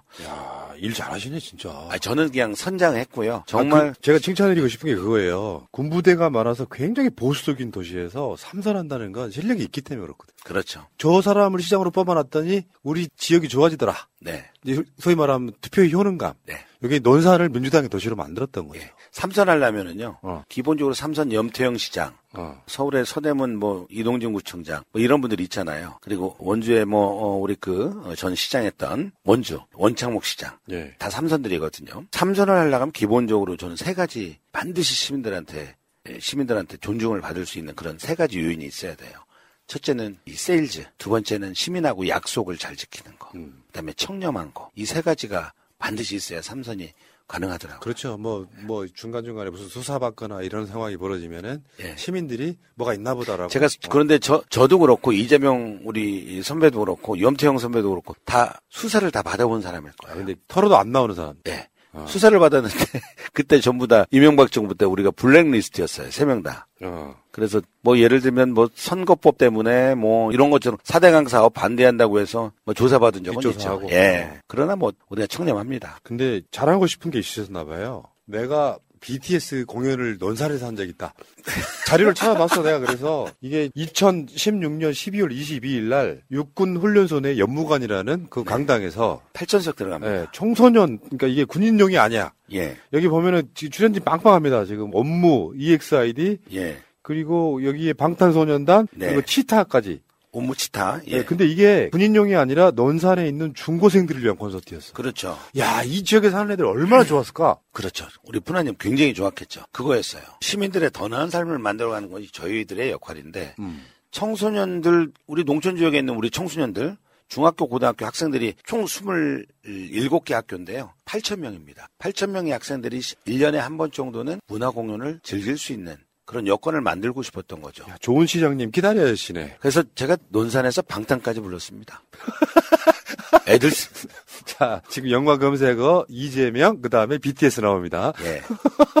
근데 거기에 군부대를 이렇게 활용한다는 게 네. 저는 그게 되게 멋져 보였거든요. 그러니까 군대라고 하는 게 옛날에는 담장 높던 곳이지만 시장이 어떻게 하느냐에 따라서는 그 군부대 내의 강당을 청소년용으로 콘서트 할 수 있다. 예, 이 머리 많이 썼어요. 왜냐면은 이 27개 학교 학생들이 8천 명인데 이 우리 8천 명이 들어갈 강당이 없는 거예요. 예. 우리 논산에 8천 명. 서울에 예를 들면 잠실이나 학생체육관 예, 같은 예. 거.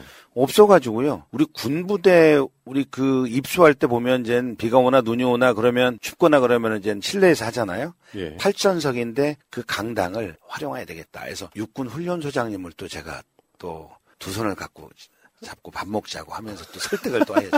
아, 그래서 이제 군과 그쵸. 우리 학교랑 교육청과 우리 논산시랑 함께 거버넌스 형태로 만든 우리 청소년 아, 콘서트라고 보시면 돼요. 잘하셨어요. 민군 콜라보. 네. 요런 게 지, 사실 그렇거든요. 저도 저기 촌- 촌놈이라. 예.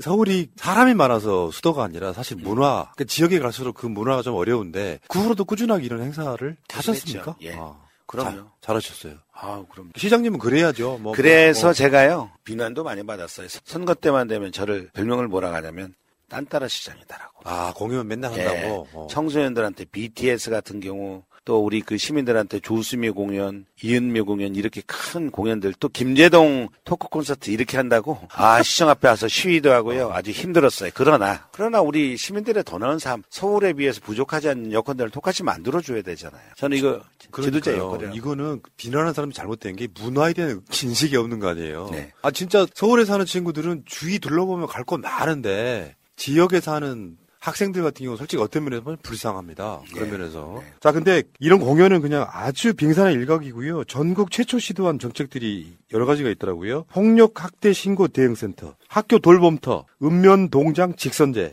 청소년 글로벌 해외 연수 이런 게 다 전국 최초로 시도하셨다고. 예 맞습니다. 그 민주당 그 지하철들 보면 잘합니다, 되게. 네. 잘하는데 그 중에서도 발군이다. 그러니까 예. 실제로 그 지역에 가보면은 민주당 지하철장들이 있는 곳이 굉장히 살기 좋아진 곳들이 굉장히 많아요. 그렇죠. 우리 민주당 네. 사람들이 잘하죠. 그 중에서 뭔가 선도적으로 갔던 곳이기 때문에 네.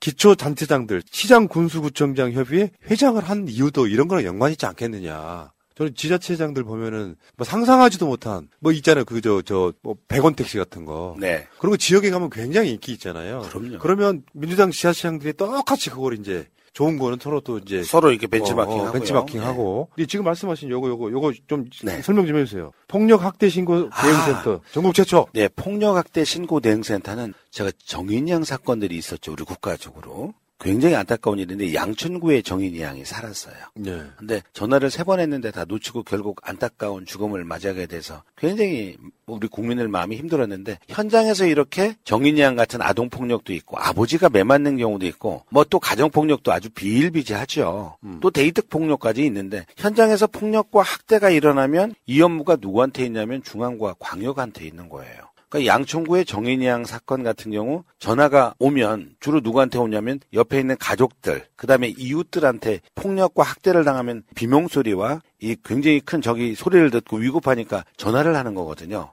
그러면은 결국 제일 중요한 것은 생명을 지켜내기 위해서는 골든 타임을 사수해야 되는데 그래서 현장이 답이다라고 이야기하죠. 근데 이 업무는 어디에 있냐면 광역에 있어요. 예. 그러니까 전국 대응을 안 하는구나. 그래서 분권을 하자라는 것이죠. 어. 이 업무를 중앙과 광역이 갖고 있을 이- 이유가 없잖아요. 현장에 우리가 현장이 늘 답이다라고 하는데 이게 무슨 굉장히 큰 권한과 권력이라고 그게 갖고 있냐고요. 그래서 양천구나 아니면 경찰서하고 함께 대응할 수 있는 시스템을 만드는 게 제일 중요하죠. 그래서 그 고민 속에서 폭력과 학대에 대한 이 생명을 생명을 위협받지 않도록 하기 위해서는 현장에서 대응할 수 있어야 되겠다 해서 폭력학대 신고 대응센터를 우리 논산에다가 만들었고요. 거기 경찰서장한테 또 협조를 구해서 여기에 경찰관까지 함께 365일 20, 24시간 근무를 하고 현장에 나가서 저희들이 즉각 즉각 대응하고요. 그리고 이 필요하면 이제 단절을 시키고 그리고 피난처에서 이분을 계속해서 상담시키고 그다음에 치유를 하고 이렇게 해서 원대 복귀할 수 있도록 가정으로 다시 이런 시스템을 지금 대한민국 최초로 만들었는데 한 1년 됐는데 한 100, 한 40건 정도가 접수가 됐어요. 근데 한 번도 생명을 잃은 적이 없어요. 다 위기로 구한 거죠. 이건 전국에 확산하고 싶죠. 지금 리틀 이재명도 좋은데 네. 기다려야지 황명산 하는 게 맞을 것 같아. 지금 전국 최초가 대부분 보면 청소년들, 예. 어린 아이들 이런 아젠다가 굉장히 많네요. 학교 돌봄터 이건 또 뭐예요? 터, 터는 뭐예요? 터는? 그냥 이름 턱까지 붙였는데요. 네. 예, 실질적으로 논산은 이제 365일 24시간 돌봄 서비스가 되는 도시예요. 음. 예, 우리 푸나 씨가 이제 그것을 학교 돌봄조 사업을 찾으신 것 같은데 인터넷으로. 예. 원래는 논산이 365일 24시간 돌봄 서비스가 되는 도시, 전국 최초. 아, 24시간이요? 예, 저희 논산의 돌봄 서비스의 영역은 이제는 일과 가정이 양립되기 때문에 실질적으로 이것은 이제 개인의 문제가 아니라 국가나 정부가 책임있게 해야 되죠. 아이를 낳으면 사회가 키워야 되는. 그렇죠. 그 시스템 직- 직접 만드신 거네. 그렇죠. 24시간이라는 게 어떻게 가능해요? 365일, 24시간. 제가 이야기를 할게요. 어. 그 수요 대상자들이 영세나 1세 정도는 부모님이나 가족의 품에서 큽니다. 예. 그다음부터 유치원 어린이집, 그리고 초등학교 한 3학년까지, 4학년까지 이 영역의 이분들 대상이 이 돌봄을 필요로 하는 대상이죠. 이 대상은 그 기관에서 있는 시설에서 유치원과 어린이집 그리고 학교에서 저녁 8시까지 돌봄 서비스가 지속됩니다. 근데 이렇게 지금 안 되는 곳이 바로 이제 학교예요. 그래서 학교에 아까 학교 돌봄터 사업이라고 했고요. 또 저희는 논산시에서 아파트를 저희들이 이 세 곳을 얻어서 그러니까 8시 이후 그러니까 24시간 풀로 서비스가 긴급하게 돌봄이 필요하면 언제든지 맡길 수 있는 시스템을 만들었어요. 야, 이거는 또 토요일 일요일도 그래요. 토요일 일요일에도 예를 들면 부모님들이 오래간만에 가족들의 모임이 있어서 잠깐 내가 3시간 4시간 잠깐 외출해야 되겠다. 아이들은 굉장히 어린데 3살 4살 아, 2명 3명 되는데 그렇잖아요. 이럴 때 긴급하게 언제든지 긴급하지 않아도 우리 언제든지 논산에는 365일 24시간 토요일 일요일 그다음에 새벽까지도 풀로 이 돌봄 서비스가 됩니다. 야, 한 발 더 나가셨네. 이 돌봄의 개념이. 네. 365일 24시간. 예. 문득 떠오른 게 이런 부모, 양부모 다 코로나 걸렸어. 그럼 아이는, 아이는 아니야. 예. 아이는 돌봐줄 사람이 논산에 가면 있는 거야. 그렇죠. 자, 그리고 읍면, 동장, 직선제 이건 많이 들어봤는데 최초가 논산이었어요? 저희는 모든 15개 읍면동으로 돼 있거든요. 논산시가. 15개 읍면동 시범적으로 하지 않고요. 사무관급 이상으로 해서 모든 읍면동을 시민들이 선출할 수 있도록 직접 선출할 수 있도록 그렇게 제도를 만들었어요. 어떤 곳은 그 시청이나 군청에 입김이 작용하는 경우도 있다면서요. 논산 아니다 이거죠. 네. 그래서 저는 우리 읍면동 주민자체가 지금 대한민국에 다 있는데 마을 따니까 리통까지 자체가 논산은 496마을 모두가 다 있어요. 근데 그분들의 대표자로 해서 마을 주민들이 읍면동에 젠 선거관리위원으로 젠그 참여를 하고요. 그래서 청소년부터 80대까지 참여해서 우리 4대 1의 경쟁률까지 보였어요. 그런데 푸나님 이 그 읍면동장 직선제를 대한민국 최초로 하다 보니까 아 이거 처음에는 저항이 굉장히 많았어요. 우리 의원님들한테도 많았고 공무원들한테도 시장님 제가 평생 30년 40년 이거 사무관급 이렇게까지 올라왔는데 이거 경쟁해 가지고 이 프리젠테이션에서 내가 어디 읍면농장 그 같이 경쟁해서 떨어지면 무슨 창피입니까? 아, 그러니까 와 이거는 예.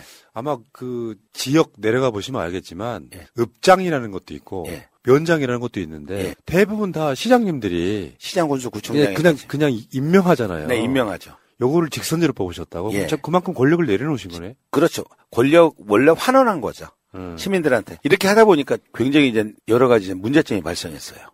이분들이 보통 읍면동장들이 제가 인사권을 갖고 있을 때는 시장님 저 취함동장 나가서 열심히 한번 해볼랍니다. 아 이렇게 제도를 보고 얘기를 했는데 이 제도를 만들고 나서요. 그러면 누가 뽑아요? 시민들이 뽑잖아요. 시민들이 뽑으니까 제 방에 안 와요. 아 저한테 좋은 부탁을 거죠. 안 해요. 시민들한테 부탁하고 시민들의 눈을 보고 일을 하더라고요. 이게 푸나님 이게 진정한 자치분권 아니에요? 예, 그- 지방자치? 이거 아주 뿌듯했어요. 예. 예. 이게 그러면 소위 말하면 그 주민센터 가면은 거기 있는 장들이 네. 지금도 전국적으로 안 하는 곳들이 훨씬 많죠. 구청장 임명하죠. 주민 주민자 지원장이요? 아 그러니까 저기 읍, 읍- 읍장, 면장, 동장 이런 거. 아, 읍면동장은 기본적으로 지금 뭐 시장군수 구청장이 다 지금 저기 그 임명을 하고 있죠. 아 이거는 진짜 내려놓기 쉽지 않은 권력이었을 텐데. 아, 그런데 더 좋더라고요. 결국은 처음에는 저의 권한을 환원하는 것 같았었는데 결국 진정한 지방자치, 자치분권은 시민들의 시장을 바라보지 않고 시민들의 눈을 보고 일하는 그런 공직자, 읍면동장 최고 아니겠어요? 역시 이재명의 향기가 약간 막 나요. 아니 오히려 이재명 선배가 치고 가져가야 되지 않겠어요? 자, 그 다음에 청소년 글로벌 해외 연수. 예. 그건 저건 뭐예요? 그러니까 논산에 아. 있는 청소년들을 일부 선발해서 해외 연수 시켰다 이런 얘기인가? 어, 아니에요. 아니에요. 제가 가장 크게 고민했던 것은 제 고향 논산에 2010년도 44살에 시장이 되어서 여기서 초중고등학교를 다녔을 때에 이 교육적으로 부족했던 여건들. 제가 초등학교 1학년 6, 7살 때 제 소망이 뭐였냐면은요. 서울 한번 가는 게 제 꿈이었어요. 우리 세대가 다 그랬죠. 워낙 시- 농촌에 초등학교에. 살았으니까. 예. 어, 그러나 많이 변하지 않았어요. 제가 대학 졸업하고 이렇게 제 고향 논산에 왔는데 우리 논산에 있는 청소년부터 우리 농민, 우리 어르신, 시민에 이르기까지 이 지도자의 역할, 정부의 역할은 뭘까? 그러니까 누구도 차별받지 않고 공정한 사회, 기회가 보장되는 그리고 대한민국 헌법에 있는 것처럼 대한민국 국민은 행복을 누릴 권리가 있는데 이 우리 논산에 있는 이 농촌 지역에 있는 우리 청소년들 기회가 공정한가 교육적으로 부족하지 않는 여건에 살고 있나? 그렇지 않죠. 결국은 대도시와 농촌과의 이 교육 격차는 갈수록 그런 커지는 거죠. 그런 것을 극복할 수 있는 여건들을 어떻게 만들 것인가? 그 교육청이나 교육감님한테 다 맡겨둘 수는 없죠. 그래서 표는 안 갖고 있지만 실질적으로 우리 시민 아닙니까? 우리 아이들들도요 그런 의미에서 이 뭐 이 투표권이 중요한 게 아니라 차별받지 않는 교육적으로 부족한 여건을 극복하자라고 해서 아이들한테 글로벌 해외 연수를 우리 논산에서 초등학교 6학년 되면 청와대 국회 프로그램을 다 참여합니다. 중학교 되면 졸업하기 전에 글로벌 해외 연수 우리 백제 문화권이기 때문에 예, 일본 오사카에 우리 선조들의 백제 문화권을 가고요. 또 고등학교 졸업하기 전에는 모든 학생들이 중국의 상해 임시정부, 중국 상해 현장을 모두 다 차별 없이 학교 밖 청소년까지 모두 다 다녀옵니다. 1년에 3,000명씩 갑니다. 약간 붙여드린 별명 키다리 아저씨를 줄여서 키저씨. 키저씨. 우리 황명선 논산시장님. 예. 저는 그런 생각을 하거든요. 그 생활 방송의 여러 가지 역할 중에서 잘하는 사람들 발굴해서 좀 알려야 된다라고 생각하는데 듣는 순간 내가 만약에 정치에 관심이 있었다면은 그런 시장 됐을 것 같아요. 아주 비슷해. 음. 권력이라는 게 이게 목에 힘주는 그런 권력이 아니라 예. 실제로 신분권이 돼서 뭔가 이 사람들이 필요한 게 없나를 찾아내는 사람. 그 선출직들은요. 권력이라는 표현을 쓰면 안 돼요. 제가, 제가 볼 때는. 그 시민들이 선택해준 권한, 권력을 갖고 있는 게 아니라 권한을 갖고 일을 한다. 예, 공적으로. 알겠습니다. 예. 근데 지금 12년 지난 거잖아요. 예, 12년. 12년 지났는데 최초에 당선된 게 몇 살이셨어요? 44살입니다. 2010년도. 어. 그런데 2006년도에 제가 나왔잖아요. 네. 그러니까 30대 중후반에 제가 서울특별시 의원에 있었어요. 아, 그러셨구나. 예, 비례대표 서울특별시 의원에서 서울 물도 좀 드셨구만. 뭐 서울에서 대학 나오고 당에서 이제 제가 아, 부대변인 사무치장을 하- 해서 이제 당 몫으로 이제 비례대표 의원을 하게 됐는데 네. 2005년도 후반에 당 지도부에서 저한테 그 당시 우리가 이제 열린우리당 참여정부잖아요. 예. 집권당인데 충청권은 전부 다 자민련 공천 받으면 돼요. 음. 그 당시는. 그래서 후보가 없어요. 근데 집권당인데 그래도 단체장 정도는 나가야 되지 않겠어요, 다. 음. 그래서 사람을 찾다가 이제 제가 이제 충남 논산이니까 저기 황희야, 고향 논산으로 출전해 주세요. 이렇게 된당 지도부의 요구 있어서 응답하고 집사람과 우리 아이들 같이 내려가서 2006년도 떨어지고 4년 동안 열심히 했죠. 그래서 2010년도부터 이제 삼선을 이렇게 하게 된 거예요. 그러니까 2006년도만 해도 보수세가 강했던 것을 예. 황명선 서울시 의원이 이제 논산 내려와서 4년 동안 열심히 밭을 갈았더니 많은 사람들이 진정성 알아주더라. 예. 이런 거죠. 그래서 저는 이번에 충남 우리 도지사를 지금 출마를 하면서 그 당시 2006년도 민주당에 우리 민주개혁 진영에 우리 충남 충청남도에 그러니까 풀뿌리 현장 이렇게 하나씩 하나씩 그 싹을 틔우는 그런 시기였어요. 그러니까 나가서 낙선할 줄 알면서 갔고 그렇게 해서 2010년도에 2006년도에는 도의원 시의원 러닝메이트도 없었어요.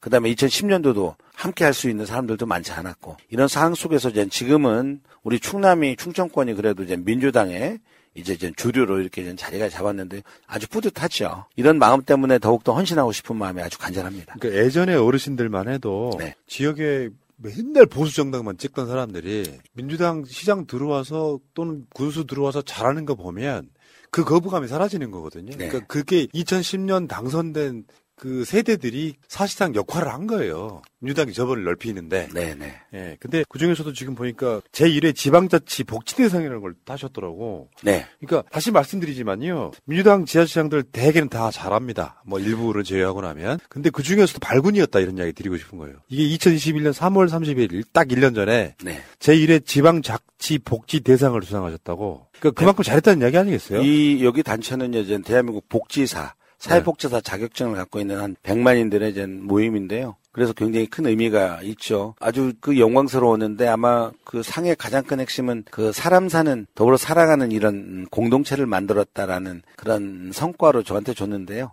핵심은 이제 동고동락 공동체 논산의 동고동락 공동체 사업을 갖고 높이 평가해 준 것 같아요. 그 이게 지방자치라는 게 지방자치단체장 그 사람들을 뽑아서 상전으로 모시려고 쓰는 게 아니라 유능한 신분을꾼으로 쓰려고 모시는 거잖아요. 그러니까 저는 아직도 대한민국 사회에서 보수 진보의 차이는 그거라고 생각해요. 우리 신분을꾼으로 쓰려고 열심히 그 사람 밀고 저쪽에서는 의전 의전 시장 군수님들 뽑으려고 미는 경우도 꽤 많이 있어서 저는 이런 분들이 한 단계 더 위로 올라가서 충남도 논산식으로 한번 끌어보면 좋은 데가 더 좋은 데가 되지 않을까. 전 그런 생각 한번 해봤고요. 논산시장은 12만밖에 안 되잖아요. 네. 충남은 얼마쯤 돼요 인구가 대략? 220만이죠. 220만 이제 끌어가는 그 후보에 나오셨는데 지금 아직은 좀 현 지사님에 비해서는 좀 지명도가 좀 떨어지는 거 아니세요? 많이 떨어지죠. 그래서 많이 이렇게 나와야 돼요. 우리 양승조 지사님도 새날에 몇 번 나오신 적이 있는데 네. 그분도 이렇게 아주 튀는 스타일은 아니세요 보면 우리 양성주 선배님, 도지사님 아주 인품 좋고 훌륭하시죠? 아우 예. 저희들이 닮고 싶은 선배이십니다. 예, 굉장히 훌륭하신 분인데 그러면은 본인이 네. 어, 양승조 현 지사보다 나은 점 뭐예요? 솔직하게. 아, 젊고 어. 유능하고 강력한 추진력을 갖고 있는 세일즈 도지사를 할 수 있다. 그게 저 핵심입니다. 그분은 존경하고 좋아하는 분이지만 실제로 우리 양승조 지사님도 일을 어. 참 잘하고요. 네. 참 좋은 인품을 갖고 있어요. 네. 그래서 이번에 우리 지사님이나 저나 같이 우리가 대선 때 보면 참 마음이 너무 많이 아팠어요. 그래서 대한민국 야 이런 그 아름다운 경선 이런 대한민국의 모델을 만들고 싶어요.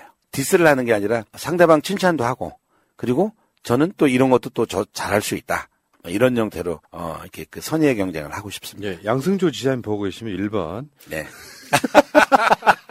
출연 요청해 주시면은 거기다 한번 황명선 경쟁자에 대해서 한번 여쭤보도록 하겠습니다. 우리 양승준 선배님도 꼭 한번 모셔주세요. 예, 알겠습니다. 근데 예. 충남이라고 하는 것이 충청도 지역의 성격상 약간 좀 무색무취해요. 네. 충남에 대한 그러니까 충남이 갖고 있는 지금의 좀 부족한 점 그리고 내가 시장이 되면 어떤 식으로 발전시키겠다는 뭐 이런 비전이 있으실 것 같은데. 도지사죠. 예, 예. 예, 뭐 많은 분들이 충청하면은 표시를 표현을 잘 안 한다고 딱 응집력 있게 강력하게 뭔가 이렇게 그 역할을 안 한다라는 이런 뭐 입장들이 있, 있지만은요. 그러나 사실 내공은 굉장히 강합니다. 예. 표현은 잘 안 하지만. 그래서 저는 이번에 우리 충남을 대한민국의 중심, 대한민국 이 영토의 또 중심이기도 하고요. 정말 충남을 당당한 충남으로 만들어내겠다. 이 핵심은 그동안 우리 충남은 대한민국 이 사회에서 정말 주류로서의 역할을 정말 어, 해왔어야 되는데 그동안 많은 헌신을 해왔어요. 우리 세종 행정수도라는 이런 우리 그 시대 정신에 굉장히 많은 헌신과 뜻을 같이 했죠. 충청남도 연계군이었었어요. 그리고 두 개의 공주면이 있고요. 그러니까 영토도, 인구도, 경제도 이렇게 헌신했는데 실질적으로는 지역 균형 발전 정책에서 공공기관이라든가 이런 부분들은 아, 올 수가 없는 여건이었어요. 그래서 많은 도민들이 상실감도 있고 그래서 이제는 대한민국 정부로부터 우리가 그렇게 시대 정신에 부합해서 왔지만 예. 이제는 우리 충청남도가 대한민국의 중심이 될 수 있도록 그 책임 있는 역할들을 좀 제가 강한 추진력 갖고 해야 되겠다 이런 말씀을 드리고 또 우리 도민들의 삶도 실질적으로 더 나은 삶 220만 도민들이 사회적으로 소외받고 몸이 불편하고 또 실직하고 가난한 분들도 함께 패자가 되지 않고 희망을 갖고 살 수 있는 그런 대한민국의 공정한 사회, 기회가 보장되는 사회, 더불어 살아가는 공동체 사회가 될 수 있도록 만들어내겠다. 이게 제 각오입니다. 사실 지금 뭐 지역 균형 발전 그러지만 세종하고 대전 중심으로 많이 발전을 했고 네. 충남은 상대적으로 많이 좀 소외받은 측면이 있고 그렇죠. 여기 내가 좀 일 잘하고 네. 또 중앙 정치에서도 꽤 알려져 있는 예. 내가 이번에 충남지사 하면은 훨씬 활력이 있는 충남이 될 거다 이런 의미 좀 받아들여도 되죠. 그렇죠. 이 일을 하기 위해서는 젊고 유능한 강력한 추진력을 갖고 있는 예. 저 황명선. 그러니까 여기 이재명 그 후보가 내가 일 잘하는 건 이미 보여줬지 않느냐. 네. 공약 이행률부터 시작해서 예. 그거랑 똑같은 맥락이에요. 나도 논산에서는 정말 전국 기초지자체가 230 몇 개 되죠. 228개. 228개 중에 예. 제일 잘했다. 나 이런 실력이 있는 사람을 충남 도지사로 만들어 달라 이런 얘기 아니에요? 맞습니다. 어, 알겠습니다. 제가 세일즈 제일 잘합니다. 어, 잘하실 것 같아요 보면은. 세일즈 대통령상 받았습니다.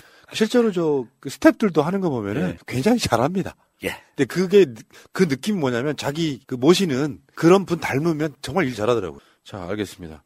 근데 지금 현재 충남 선거 관련해서는 네. 지금 뭐랄까 일단 전체적으로 봤어요. 그러니까 지금 현재 이제 대선을 우리가 지고 난 이후에 예를 들면 우리 쪽 욕심이라면 수도권도 좀 이기고 네. 이제 호남도 좀 이기고 충청도도 대전, 충남, 충북, 세종 우리 또 이기고 하면은 사실 졌다고 할 수 없잖아요. 그렇죠. 이게 굉장히 중요한 것 중에 하나인데 네.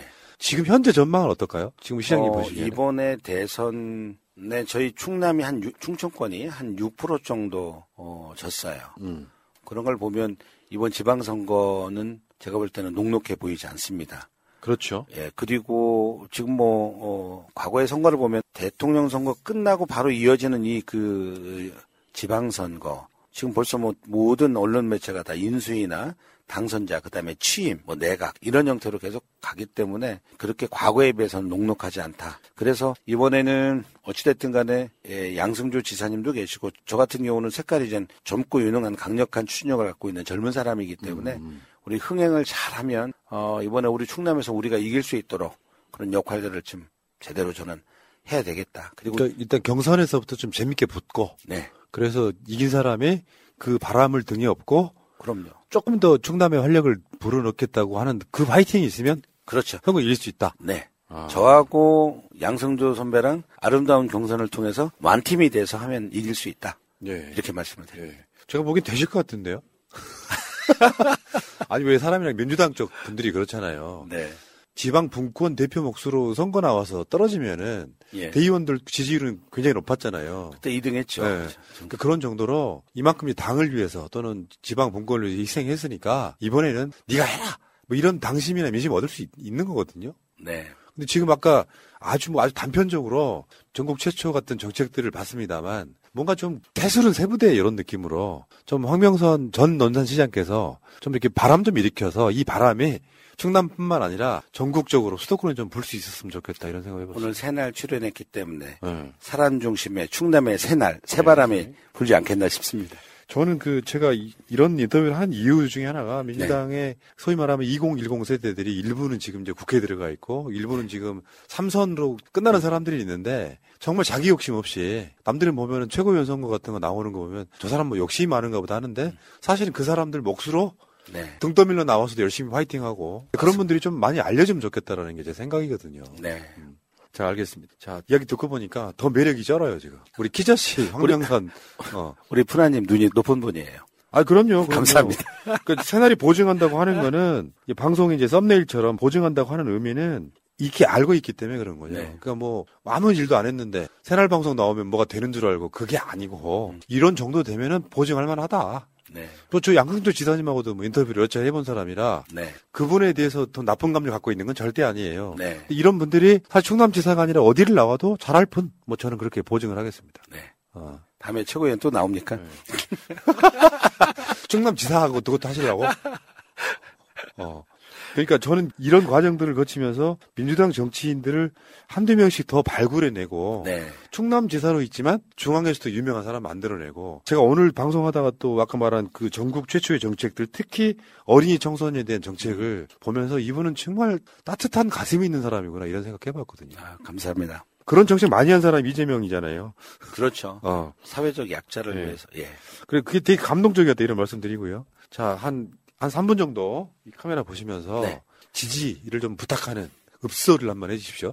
또 시장 스타일로 또 될까? 아니요, 좀, 좀, 좀 활기차고 재밌게. 네. 아, 우리 새날 시청자 여러분, 그리고 충남 도민 여러분, 국민 여러분, 아, 황명선입니다. 저는, 아, 우리 프라님께서 아주 강한 어조로 좀 이렇게 좀 청을 하라고 하는데요. 많이 익숙하지 않습니다. 그러나 제 진정성 있는 말로 그동안 이렇게 12년 현장에서 또 시정 을 통해서 그리고 대한민국 시장운수 대표회장으로서 228분이 저를 선택했다는 것은 젊고 유능하고 실력이 검증된 그런 회장이 이 지방자치법 전부 개정이나 지방이양 일괄법 그리고 재정분권 2단계까지 만들어 내라고 했고 그리고 저는 그것을 실천해 왔던 사람입니다. 세일즈 시장 그리고 대한민국 청렴한 시장이라고 해서 아, 대상도 받고요. 그리고 무엇보다도 시민과의 약속을 잘 지키는 대한민국 1등 시장이다라는 상도 받았습니다. 저희 이런 실적과 이런 성과들을 바탕으로 이제는 충청남도를 대한민국의 중심, 무엇보다도 우리가 사람 사는 세상, 그리고 사람이 희망인 세상을 만들어 가는데 헌신하고자 합니다. 우리 시청자 여러분, 그리고 우리 도민 여러분, 국민 여러분, 많은 성원과 격려 부탁드립니다. 최선을 다하겠습니다. 감사합니다. 예. 최선을 다하시고, 최선을 다하다 보면, 하늘이 알아줘서, 네. 뭐 이런 경우 있잖아요. 자, 저는 그, 잘 되실 걸로 믿고요. 아마 황명선, 오늘 이제 우리가 붙여드린 별명은 키저씨. 키저씨. 아, 다른 이제 영어식 표현하면 이제 MS 소프트. 부드러운 명선. 자, 좋은 인터뷰였다고 생각이 들고요. 네. 어, 새날에 지금 출연하고 싶으신 이렇게 황명선 전 논산시장처럼 실력 있는 분들은 새날에 신청해 주시면은 지방선거를 위해서 좀 알려내는 작업을 또 열심히 하도록 하겠습니다. 그 첫 스타트가 새날이 보증하는 황명선이었다는 말씀을 드리겠습니다. 자, 오늘 나와주셔서 감사드리고요. 어, 앞으로 좋은 결과 있으시기 바라겠습니다. 고맙습니다. 감사합니다. 대한민국, 완전한 대한민국. 당신과 손잡고 다시 하베누이 대한민국